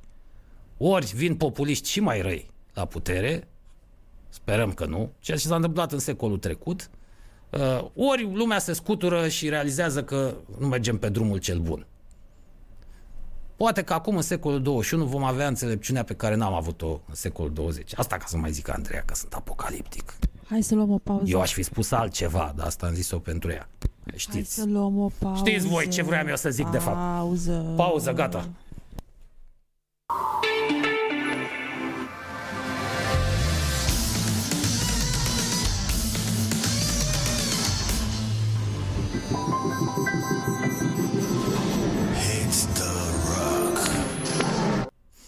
Bă, dar și cântecul ăsta spunea We're in trouble. Numai unii nu vor să înțeleagă. Dar uite, când deschizi orice agenție de știri, orice site, primul lucru care se deschide, fotbal. Nimeni nu mă crede, vă fraților. E un domeniu de larg interes pe care unii refuză să-l uh, să-l abordeze. Refuză, da, refuză, da. refuză. Deci, scrie mare. Deci orice agenție, des, prima știre este despre fotbal. Asta este adevărul. Uh, fraților, Uh, mai avem niște știri așa de ultimă oră pe care trebuie să le... A, apropo ce vă spuneam eu mai devreme, pană de curent în București, astăzi, zona de nord-est, a rămas aproape jumătate de oră fără, fără electricitate. Voila! Să mai ziceți că sunt eu apocaliptic. Deocamdată doar zona de nord-est.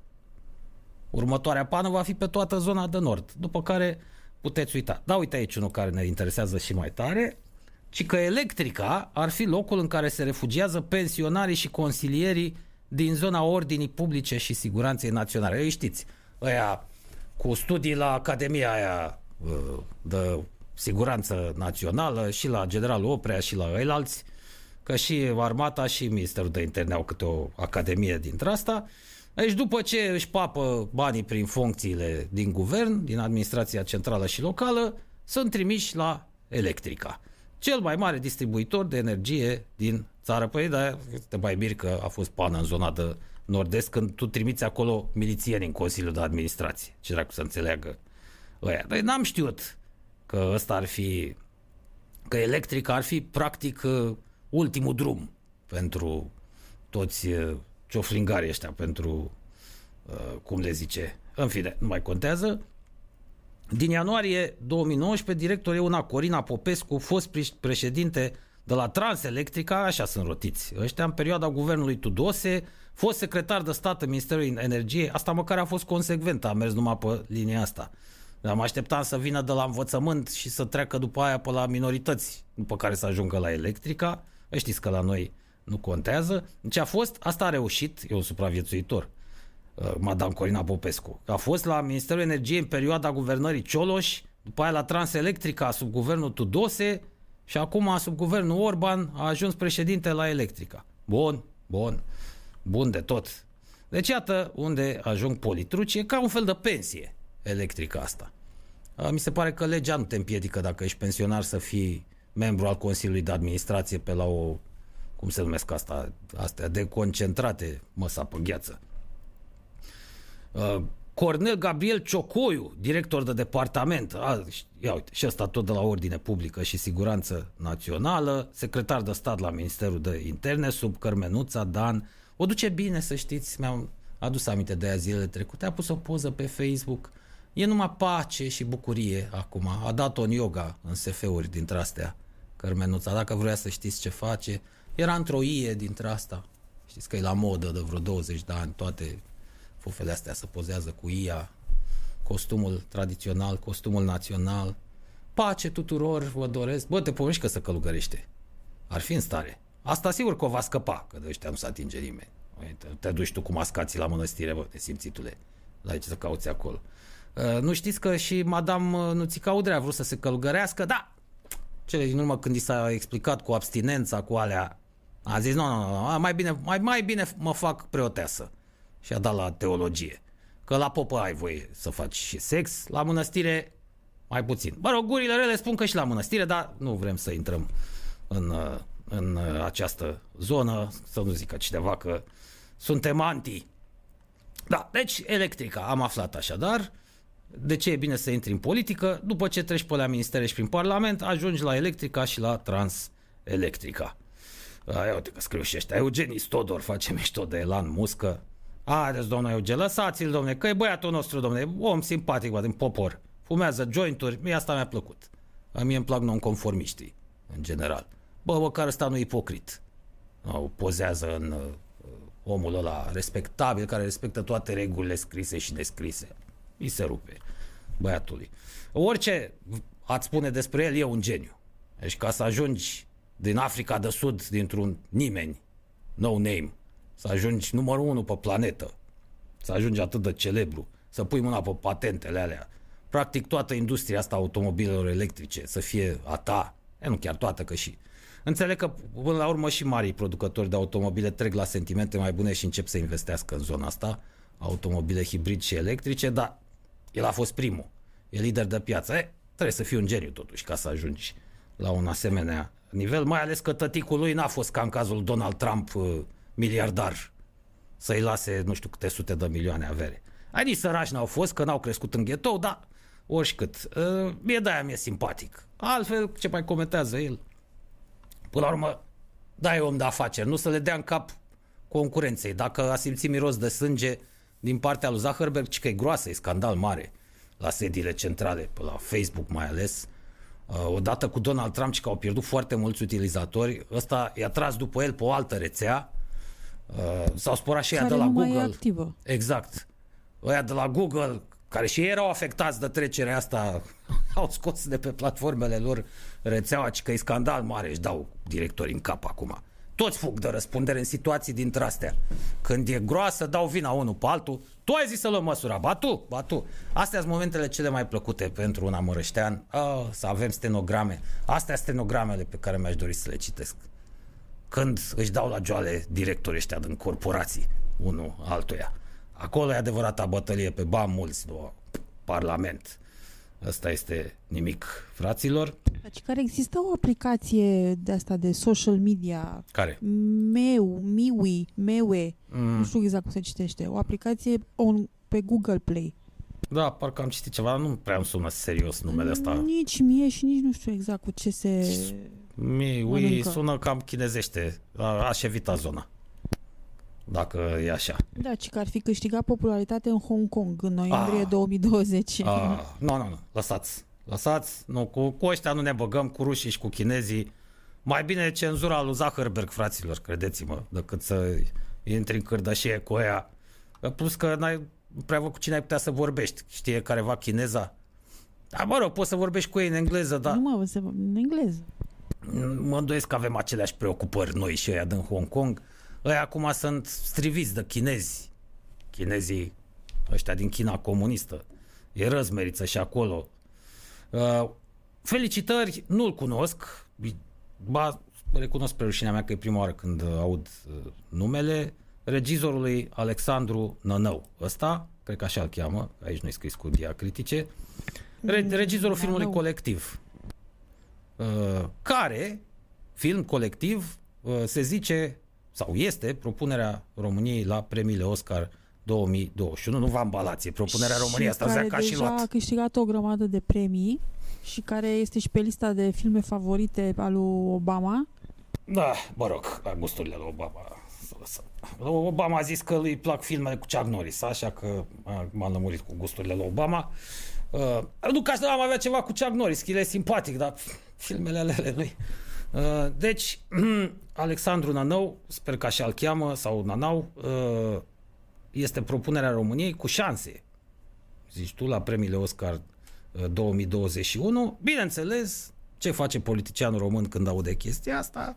Hai să-l decorăm, ca să ne mai facem și noi un pic de imagine pe spinarea respectivului. Numai că respectivul, de data asta, s-a dovedit a nu fi un prost. Și l-a refuzat pe Dita mai Claus Iohannis, președintele României, care știți că mai nou este preocupat să împartă tinichele dintre astea, mai ceva ca Iliescu și el a împărțit destule, Băsescu mai puțin, nu prea îi plăceau lui chestiile astea, că nu se bea. Că n-aveai timp să bei la uh, decernarea de tinichele. Da, bă, Cum, Băsescu îi nicio plac chestiile mai... sindrofie, nimic Da, după dar e mai asta? scurt, așa, nu e ca la o ocaziile alea mari. șampanie și la revedere. Da, nu, nu i-a plăcut lui Băsescu. Claus Iohannis văd că și-a propus să-l bată pe Iliescu, decorează tot ce prinde. Dacă treci prin fața Palatului Cotroceni, oricine ai fi, s-ar putea să ai surpriza să te tragă o masca din țară. Vină încoace. Să te trezești cu o decorație în piept, că îi place lui Claus Iohannis. Și el l-a găsit și pe ăsta mai fraier, așa a crezut el. Hai să te uh, decorezi. Și ce i-a răspuns? Să-i dea meritul cultural, uh, care nu prea mai este o onoare și spun asta pentru că meritul cultural de-a lungul timpului a ajuns agățat în pepturi deloc onorabile. Tot felul de indivizi și individe care numai oameni de cultură, nu erau tot soiul de politruci, de personaje controversate, mai ales în timpul lui Iliescu. Adică n-ai vrea să fii coleg de meritul cultural cu Miron Cosma. Asta vreau să spun.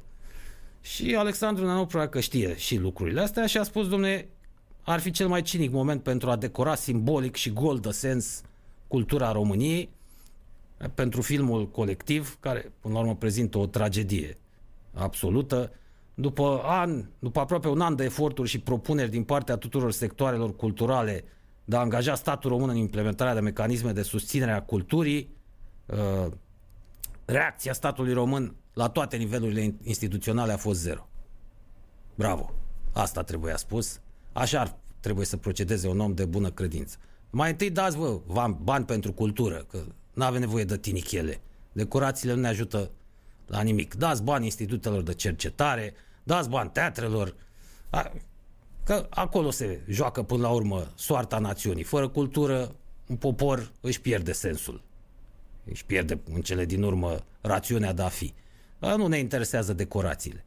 Foarte bun răspunsul, bravo lui, jos pălăria în fața lui Alexander uh, Nănău. Nu pot accepta această distinție, având în vedere criza fără precedent în care se află tot sectorul cultural din România. Cred că statul român nu ar trebui să folosească ziua culturii pentru ceremonii și decorări simbolice, ci pentru anunțarea și implementarea unor soluții concrete de salvare a sectorului cultural. De mulți ani cel mai puternic ambasador al țării, pe întotdeauna a fost, fraților. Gândiți-vă numai la Brâncuși. Am avut, un, am avut noi vreodată un ambasador mai mare decât el. Gândiți-vă la Eliade, gândiți-vă la Cioran, gândiți-vă la uh, Ionesco, gândiți-vă la George Enescu. Sigur că asta a contat. Cultura. Și sportul. Nadia Comăneci, canotajul, nu fotbalul. Atenție. Da, a contat și Hagi. Sigur că nimeni nu ia meritul ăsta. Am avut sportiv mai mare decât el în alte ramuri sportive. Deci, mai întâi să facă statul român pentru cultură și sport ceva și după aia vorbim și despre decorații. Bravo, bravo, stimate domn. Uite-vă că mai avem. Mai avem și oameni inteligenți și mai avem și oameni de caracter în țara asta. Iată o lecție. Arivistului de la Cotroceni, bravo. Nu i-a plăcut asta lui Iohannis. Nu pare a fi un om cu simțul umorului, să știți. Domnul președinte, nu cred că primește bine un afront. Cred că cineva și-a luat două perechi de palme primul care a căzut, care a ieșit în față când a citit ce a spus regizorul filmului colectiv, a chemat un sepepist dintre ăsta, Jap, Trosc. Dar ce am făcut șef? Ăla a ieșit în cale. Ce să fac? Trebuia să descarce și el pe cineva. Și a, a și încheiat elegant, foarte mișto și ușor ironic. Aștept cu nerăbdare orice dialog sau dezbatere publică din partea președintelui, a zis regizorul filmului colectiv, așa cum s-a întâmplat în Franța, unde președintele Macron a avut dezbateri deschise pentru susținerea diferitelor scheme de ajutor pentru cultură. A, Franța. Franța e la în lumină. Parisul e capitala mondială a culturii, a rămas și va rămâne. Acolo chiar are importanță cultura, contează. Și nu dați de ieri. Da. Pentru cei care nu au fost așa pasionați de istorie, Richelieu, de exemplu, în timpul războiului de 30 de ani, când toată lumea era nebunită să luptau marile puteri pentru cașcaval, i-a spus la un moment dat aghiotantului lui, călugăr, care era un fel de șef de stat major, se pricepea și la arta militară și la mai multe, nu trebuie să pierdem în vedere, îi zicea Richelieu. Că adevărata victorie va veni doar dacă vom investi în cultură. Trebuie să inundăm Europa cu operele noastre de artă, cu pictorii noștri, cu muzica noastră, cu uh, uh, monumentele pe care le construim. Doar așa ne vom impune și vom deveni numărul unu. Hai, voilà, ce înseamnă să ai viziune. Și asta au și făcut francezii. Noi n-am avut asemenea oameni în istorie, foarte rar am avut conducători interesați și de zona asta. Deci, încă o dată, felicitări, stimate domn, tot respectul tot respectul, mulți regizori ar fi pus botul, inclusiv domnul Cristi Puiu, care a și-a supărat pe viață și pe soartă, n-ar fi refuzat, dacă nu l-o fi și decorat deja. Pe un giu știu că l-a decorat și n-a refuzat. A învățat de la Sorsa chestia asta, că o decorație nu se refuză. Unele dintre decorații, să știți că vin la pachet și cu oarece uh, bănuți. Unele vin cu câte o rentă, pe care o primești toată viața. A nu foarte mari, dar contează, așa că de-aia nu prea se refuză. Uite că s-a găsit cineva capabil să refuze. Să mai luăm o scurtă pauză, fraților, uh, și revenim. Uh, pe final uh, o să încercăm să dăm așa o notă mai veselă emisiunii. Uite, vă dau așa o, o sugestie cam cum ar trebui să încheiem, că tot venea vorba despre cultură.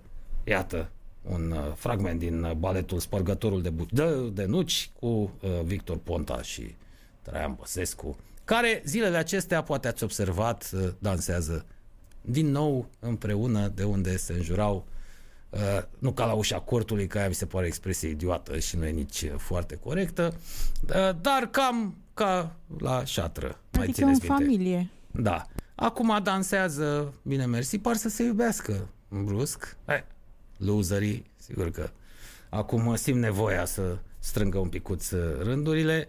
Sper să nu-i mai vedem în politică. Dar nu avem noi norocul ăsta. Revenim.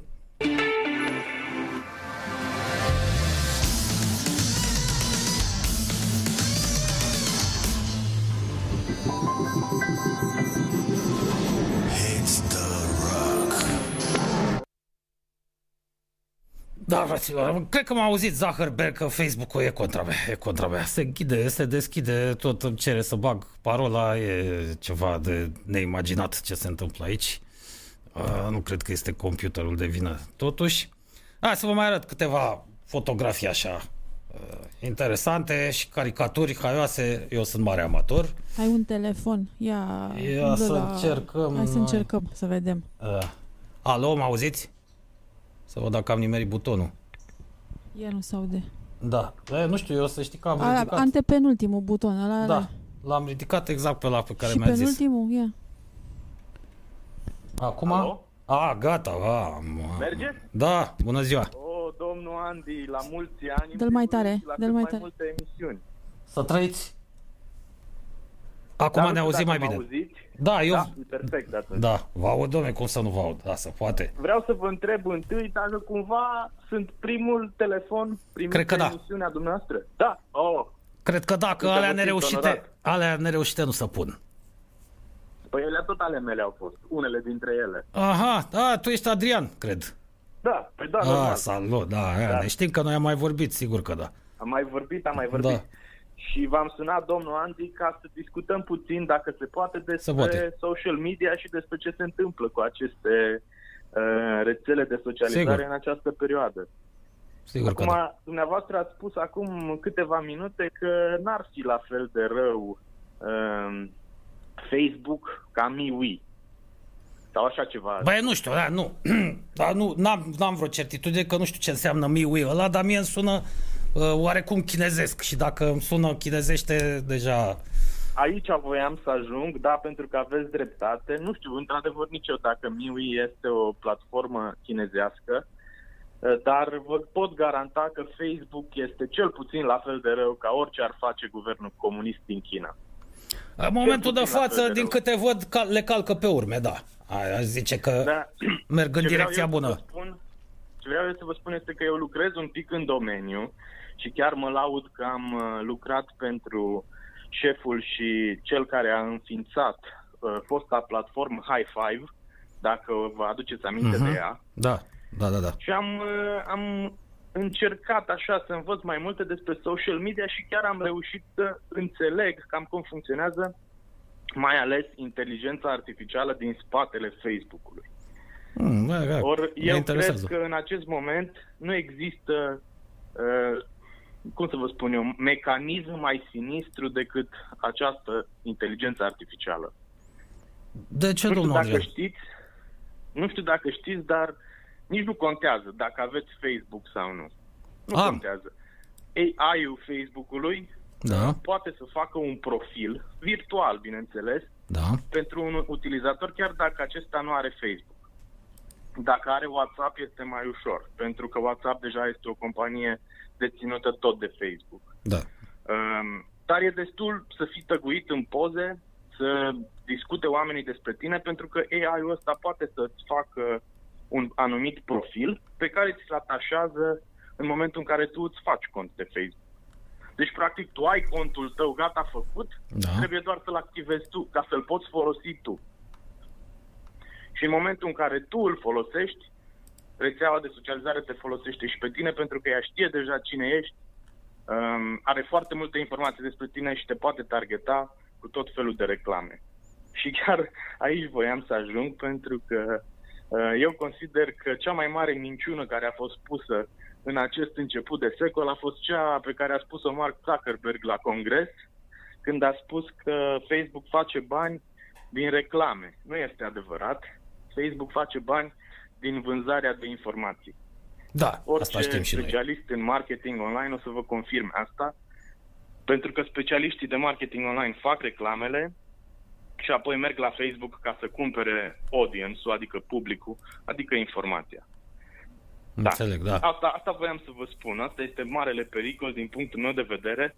Oamenii ar trebui să aibă grijă ce își pun pe, pe Facebook pentru că nu este bine, nu este bine absolut deloc să distribui chiar toată viața ta și, bineînțeles, nu puneți poze, dacă există oameni care ascultă, nu puneți poze cu copii pe Facebook. Da. Asta clar nu faceți. Da. Din Atâta păcate. să vă spun, domnul Andy. Da, mulțumesc, Adrian, dar hai să lăsăm asta cu domnul și cu, că nu suntem, uh, uh, nu suntem păi boșorogi dar... și în plus noi știm uh, că respectul nu în asta stă. Dar, dar la respectul între oameni. așa era cu domnii, nu? Era domnul... A, păi acolo, acolo trebuia să ne spunem domnul, pentru că toate personajele din fotbal, poate ați observat pe la toate talk show-ele, își vorbesc numai cu domnul. Ei sunt niște da, păi hoți, toți, dar nu contează, numai cu domnul. Domnul, așa își vorbesc ei. Dragomir cu restul, domnul, și atunci le spuneam și noi, domn, că suntem domni, toată lumea din fotbal, în fotbal e o domneală totală. Aici nu mai e cazul, aici nu mai sunt gentlemen ca în fotbal și putem să ne spunem pe nume. Dar de altfel știm foarte bine că sunt țări pe lumea asta în care dacă îi vorbești cuiva la persoana a doua sau folosești numele de familie, s-ar putea să-ți iei și un pumn. E considerat o insultă. Până la urmă, și eu sunt de acord cu ea, să știți. Bă, și mie mi se pare eu, artificială treaba asta cu... Eu sunt de acord cu dumneavoastră și mai vreau să spun cu, cu tine, cu tine, Așa, gata, că am terminat bine. cu asta. Și mai vreau să spun doar două lucruri. În primul rând, legat de ceea ce am zis mai devreme cu Facebook-ul, am uh, un sfat pentru utilizatorii care se gândesc poate să-și înșele nevasta. Uh, nu vă înșelați nevestele și nu vă luați telefoanele cu voi când mergeți la amante. Pentru că AI-ul Facebook-ului poate, poate citi după locație și după uh-huh. telefoanele care sunt în jurul telefonului vostru, dacă mergeți sau nu la amante, dacă mergeți la serviciu, dacă dormiți acasă în patul vostru și așa mai departe. Asta presupunând că aplicațiile alea sunt deschise, adică e deschis Facebook-ul sau... sunt întotdeauna deschise. Aha, aplicațiile asta. sunt întotdeauna deschise. Uh, nimeni nu s-a întrebat niciodată de ce noile Apple nu îți mai permit să le scoți bateria. Mm-hmm. Că nu poți, trebuie să scoți cu șurubelnița. Da, Asta da, pentru că telefonul da. este în permanență deschis. Chiar și când zice că nu are ăsta, baterie. Voilà. Că noi nu știm, se închide ecranul, dar nu știm sigur. Se închide tot telefonul? Deci mai rulează niște aplicații cât timp ținem noi la Cu închis. siguranță, cu siguranță. Bun, al doilea lucru pe care vreau să-l spun este să-i salut pe faimoși oameni din grupul 17, faimosul grup 17, da, de la care noștri. aștept mai multă, da, mai multă implicare la Total Radio aici. Totală implicare la Radio Total. A, după cum știm, e un grup condus dictatorial de cei doi. A, se știe. Au un cuplu știe, da. sinistru acolo, Gheorghe Brejnev, știe. Radu Mugabe. Așa Radu e. Mugabe va veni mâine, uh, anunț pe această, sau nu, azi e marți, joi va veni Radu Mugabe la noi în studio uh, să ne prezinte uh, periplul lui în Uganda, el a fost acolo și a lucrat, le-a luat banii lor degeaba, bineînțeles, să ne povestească. Guverne. Exact. Și o să-l vedeți pe unul dintre dictatorii grupului 17 și totodată grupul emisiunii Total Poate explicăm și ce grupul ăsta 17. E un grup format în urmă cu, nu mai știu câți ani, mulți, în orice caz, de pe vremea când făceam de emisiunea la Sport Total uh, FM uh, și când spuneam noi că avem doar 17 ascultători și atunci uh, ascultătorii și-au denumit grupul chiar așa, 17. Uh, mai puțin, dar bine, mai mulți de 17, evident, dar noi, noi am rămas cu cifra asta cu 17. Deci să nu ne mirăm că grupul acela nu participă prea mult la emisiune. Acum era o dezbatere despre Joe Biden, despre Obama. Acolo se discută subiecte importante. Da, nu avem noi. elevate. Exact, sigur nu. că da. Așa. Acolo sunt politicieni, da. nu. Andy, nu te mai rețin, îți mulțumesc că Mulț- mi-ai permis mulțumesc. să intervin și mai vreau să spun atâta, fotbal club FCSB nu e steaua. Ce na. A fost un stelist, uh, fraților, dar să știți că sunt de acord cu asta. Eu nu sunt uh, stelist, sunt fan sportul studențesc, dar, într-adevăr, FCSB nu este. Nu are nicio legătură cu steaua și uh, justiția ne-a confirmat acest lucru. Uh, acum mai aștept ca Talpan, colonelul uh, de la Steaua, să termine cu procesele cu Gigi Becali, să ia și ea 30 de milioane de euro Uh, pe care îi datorează Gigi Ministerului Apărării pentru că a folosit abuziv marca, palmaresul și culorile. Deci ați aflat, fraților, aplicațiile rulează chiar și când telefonul e închis. Bine, asta o știam. Mi-au confirmat-o uh, și alții de-a lungul timpului, dacă vrei într-adevăr să fii incognito, trebuie să scoți bateria telefonului. Nu știam că din noile Apple nu mai poți scoate. Ăla da, nici n-am avut vreodată. Mi se pare uh, ridicol de scump telefonul ăla. Poți să-ți iei un telefon sud-corean, nu spun marca, să nu se înțeleagă altceva, că facem noi reclamă, dar sunt și telefoane cu aceleași performanțe chiar mai, mai ieftine. Până la urmă te interesează raportul calitate-preț. Că mărcile, mai toate mărcile din zilele noastre sunt celebre, mai contează. Acum... Acum că am spart gheața cu telefoanele, da, spuneți. Uh, urmă, deci putem să așteptăm în continuare nu, astea, telefoanele dumneavoastră la 0759 57 2737. Da. E adevărat, mai avem doar 10 minute din emisiune, dar...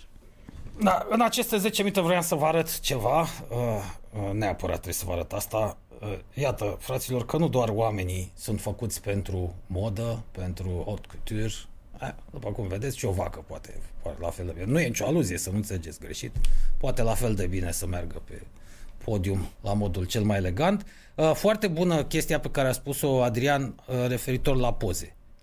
Într-adevăr, ar fi de preferat să nu mai folosiți nicio rețea dintre asta de socializare ca să uh, le arătați altora unde locuiți, în ce condiții locuiți, uh, poze cu alți membri ai familiei, mai ales dacă e vorba de copii, pentru că uh, astea sunt frecventate și de psihopați și de criminali. Da. Deci ar fi bine să vă apărați totuși familiile. N-am pus în viața mea poze uh, pe Facebook la mine din casă sau cu alți membri ai familiei. Ăștia cu copii, într-adevăr, mi se par inconștienți. Am și mostrat un fost coleg că face asta, dar n-a înțeles nimic. Văd că o face în continuare, n-are niciun fel de problemă. Nu pentru asta a, f- a fost creat până la urmă uh, Facebook-ul fraților. Bine, el a fost creat ca să-i facă bani lui Zuckerberg ăsta. Un tip încă și mai necruțător în afaceri decât, uh, știți că se spunea despre Bill Gates, că e un ticălos, că și-a lichidat concurența, că era un adevărat anaconda. A Zuckerberg și-a lichidat asociații din prima, nici nu înființase bine Facebook-ul. Și a scos din joc și acum mai are încă procese cu Saverin ăla uh, și cu alții. Uh, da, nu mai folosiți, folosiți Facebook-ul doar pentru comunicare și pentru alimentare cu informație și pentru divertisment, pentru distracție. Nu mai arătați, asta chiar e un sfat uh, pe care vi-l dau din inimă. Nu mai arătați unde locuiți, cu cine. Uh, aveți dușman, toată lumea are dușman. Nu, nu trebuie să vadă ăia. Cum arată soția, cum arată copiii, unde locuiți, nu mai dați datele astea. E clar că Facebook-ul folosește datele personale fără acordul nostru și fără știrea noastră. Noi știm asta în urma Brexitului. Vă amintiți ce scandal a fost? Când ei le-au vândut, și subliniez cuvântul vândut, la propriu, celor de la Cambridge Analytica, datele utilizatorilor, ăia le-au folosit mai departe uh, pe post de intermediari, uh, oferindu-le politicienilor și în special brexiterilor uh, date care i-au ajutat pe ea să țintească direct și personal fiecare utilizator în parte și să obțină astfel voturi. Deci noi știm că la bine, Zuckerberg după aia și-a luat angajament, a plătit niște amenzi, a trezit cu niște procese, și-a luat angajamentul și în fața Comisiei Europene și în fața Congresului American, că el nu mai face niciodată așa ceva. Aiurea, nu poți să-i crezi pe ăștia. Sigur că fac trafic cu datele noastre. Acesta este motivul pentru care eu vă dau un sfat sănătos. Uh, eu refuz absolut toate reclamele pe care mi le propune Facebook-ul. Pur și simplu. Ați văzut că vă, uh, vă propun reclame. Aveți acolo opțiunea aia, să-i dați, uh, uh, să, să o blocați. Și să puneți ce explicație vreți. Că e relevantă, că nu vă place, nu contează. Refuzați tot. Păi da, trebuie să o faci de fiecare dată. Da, o faci nu de fiecare dată. dată și pentru toate. Exact. E, eu am făcut chestia asta și să știți că nu mi-a luat mult timp. Am făcut chestia asta câteva luni și ce să vezi, nu mai avea nicio reclamă. De mult timp, mie nu mai vine nicio reclamă pe Facebook. Uite așa, se poate le refuz pe toate și la un moment dat inteligența aia artificială nu mai știe cum și cu ce să te agațe. Mai ales că postările mele nu sunt personale niciodată, eu în general folosesc uh, Facebook-ul atunci când descoper chestii haioase, da? să ne mai distrăm, să încerc să înveselesc și pe cei care uh, intră pe pagina mea, nu prea știe cum să mă agațe, că iau lucruri din toate domeniile, și din sport, și din politică, nu mai are cu ce să te agațe. Deci poți să-ți editezi tu profilul în așa fel încât să nu mai știe ce să folosească din datele tale uh, personale. Deci există soluții inteligente și la îndemână și merită să procedați așa pentru că uh, ăștia, după cum știți, nu împart banii cu nimeni. Deci toată publicitatea de pe Facebook intră direct în buzunarele lui Zuckerberg.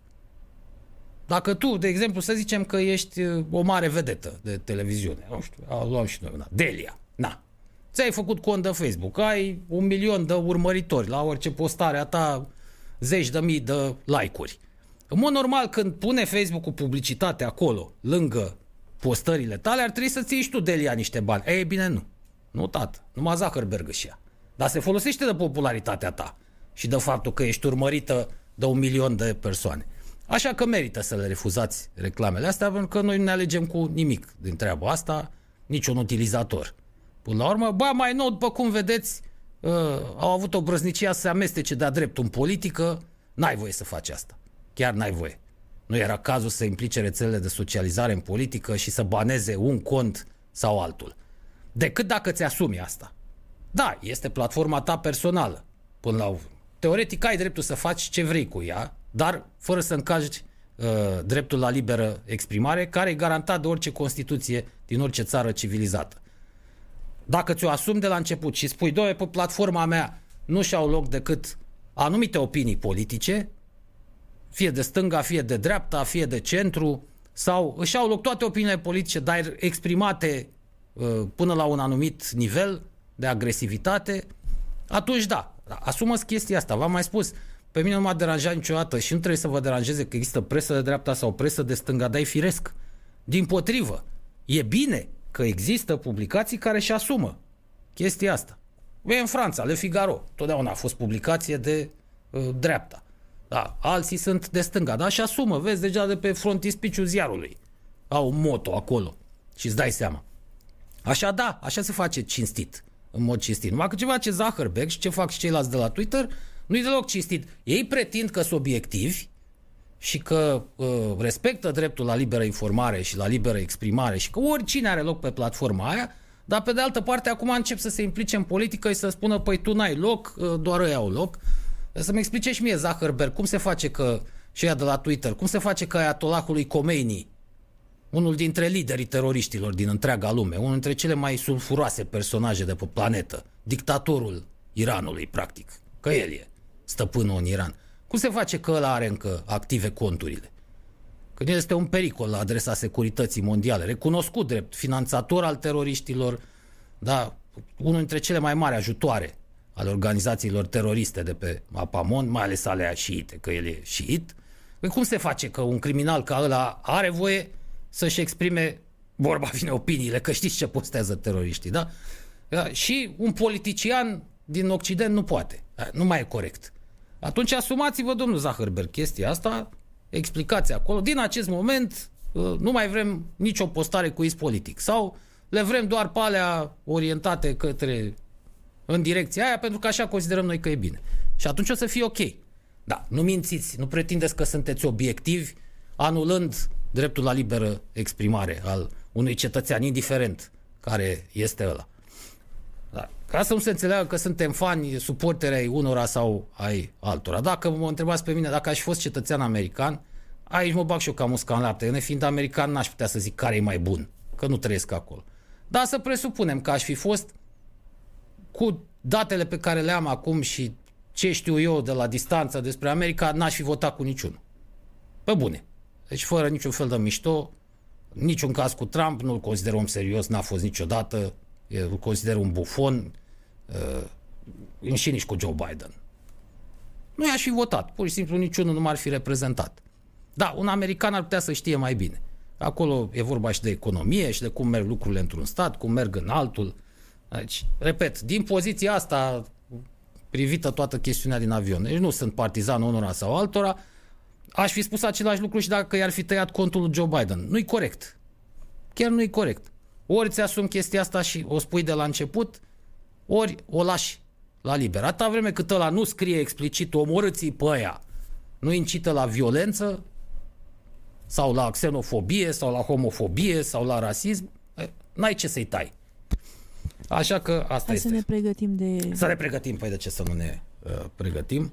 Între timp am primit un mesaj, da, nu mai că iar zici că sunt apocaliptic, care mi-a semnalat o altă pană de curent într-o altă regiune a capitalei. Da, da. Eu sunt apocaliptic, da, asta este. Vor mai fi Ce și să prin faci? altă parte de țară europeană ceva, de curent, de Păi ceva. și ăsta nu este un semnal că se întâmplă ceva. Da, da, vine Cu apocalipsa, o să infrastructura. murim cu toții. Ia uitați aici Da, cine clar. vine. Uite apocalipsa pe pârtie, ia vă rog frumos să priviți aici. Asta e adevărata apocalipsă, fraților. Uitați, bă, cocalarul și pițipoanca, bă. Cum s-au dus ei pe Valea Prahovei, s-au urcat în telecabină, cald probabil pe pârtie, sigur, soare. Asta chiar o fi adevăr, adică chiar nu o fi uh, făcută în Photoshop sau Da, ceva? e, po- e posibil să fie Nu știu, de- Mi Photoshop, se pare ireal. dar uh, au mai fost cazuri, iată și una cu Savie, cum se procedează. Cum poți primi elegant un compliment? Uh, îi răspunde ea, tipul din stânga e hot și imediat a schimbat ăsta poziția și s-a pus pe el și a mulțumit. Aici, iată cum se primesc complimentele, totdeauna. Uite efecte secundare ale vaccinului anticovid. Uitați-vă pe, uh, era să zic Morco Bello, că tot timpul îmi vine la minte, ăsta e Kelemen Hunor. Kelemen Hunor, bă, cu drapelul României. A, nu există vaccin care să-l facă pe la. Uitați aici un chef la țară, bă, adevărat. A, să nu ne mai ched- credem noi ăștia orășenii heavy drinkeri. Asta e priveghi, deci nu știu dacă e chiar chef. Bă, nu știu ce e, dar e beție. Uitați-vă, bă, ce e pe masă. Asta e beție. Nu ce credem noi, ne facem poze la cârcium cu șase sticle pe masă. Uitați-vă, bă, ce e aici. Incredibil. Vin. Țuică, probabil, la greu trebuie să fie tărie multă pe masă. Incredibil. Da, așa să bea. Scurge, îți curge așa o băluță. Așa, ai acum de... Mm, mm, mm. Depinde și ce e în sticlele alea. Uh, uh, iată un alt mesaj pozitiv. Uh, nu are mașină și tot e fericit.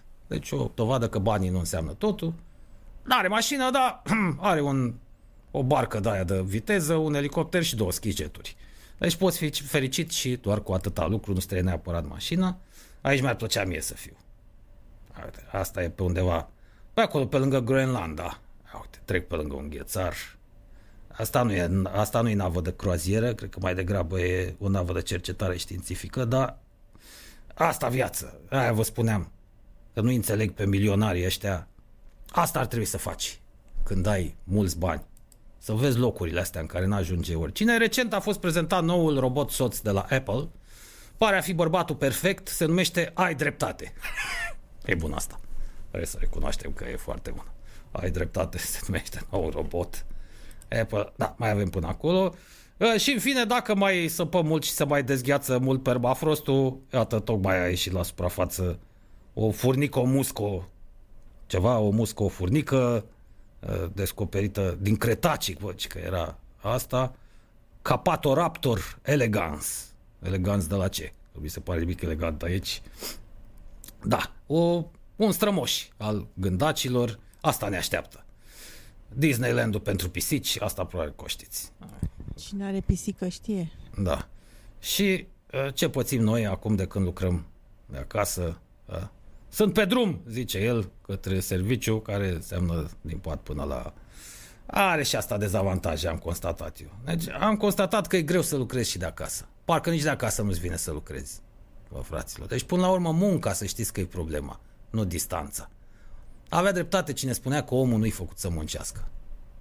Ăsta e adevărul. Strămoșii noștri în paleolitic nu munceau. Când le era foame se duceau la vânătoare, mai culegeau o fructă de pe jos și după aia stăteau. Atât. Depuneau efort când trebuiau să-și procure mâncare. Și omul a trăit mai mult în paleolitic decât în epoca modernă, așa că eu sunt de acord cu treaba asta, că omul nu e făcut pentru muncă. Cam atât, fraților, pentru astăzi. Andreea Tudorică și Andy Stănescu, vă mulțumesc. Ați fost la Total la un singur împotriva nimănui pe Radio Total O România. zi bună, .ro. Diseară ce avem? total indie. Total Indie. Cu Albert Aha. Vrăbiuță, colegul nostru Albert Vrăbiuță vine cu ora de indie la ora 20. Asta este rock pentru intelectuale, așa mai, pentru elite, pentru... Și domnul Pleșu ar asculta. Hipsteriș. Hipsteriși, exact. Hipsteriși de seară la Radio Total, noi ne reîntâlnim mâine. Numai bine, fraților!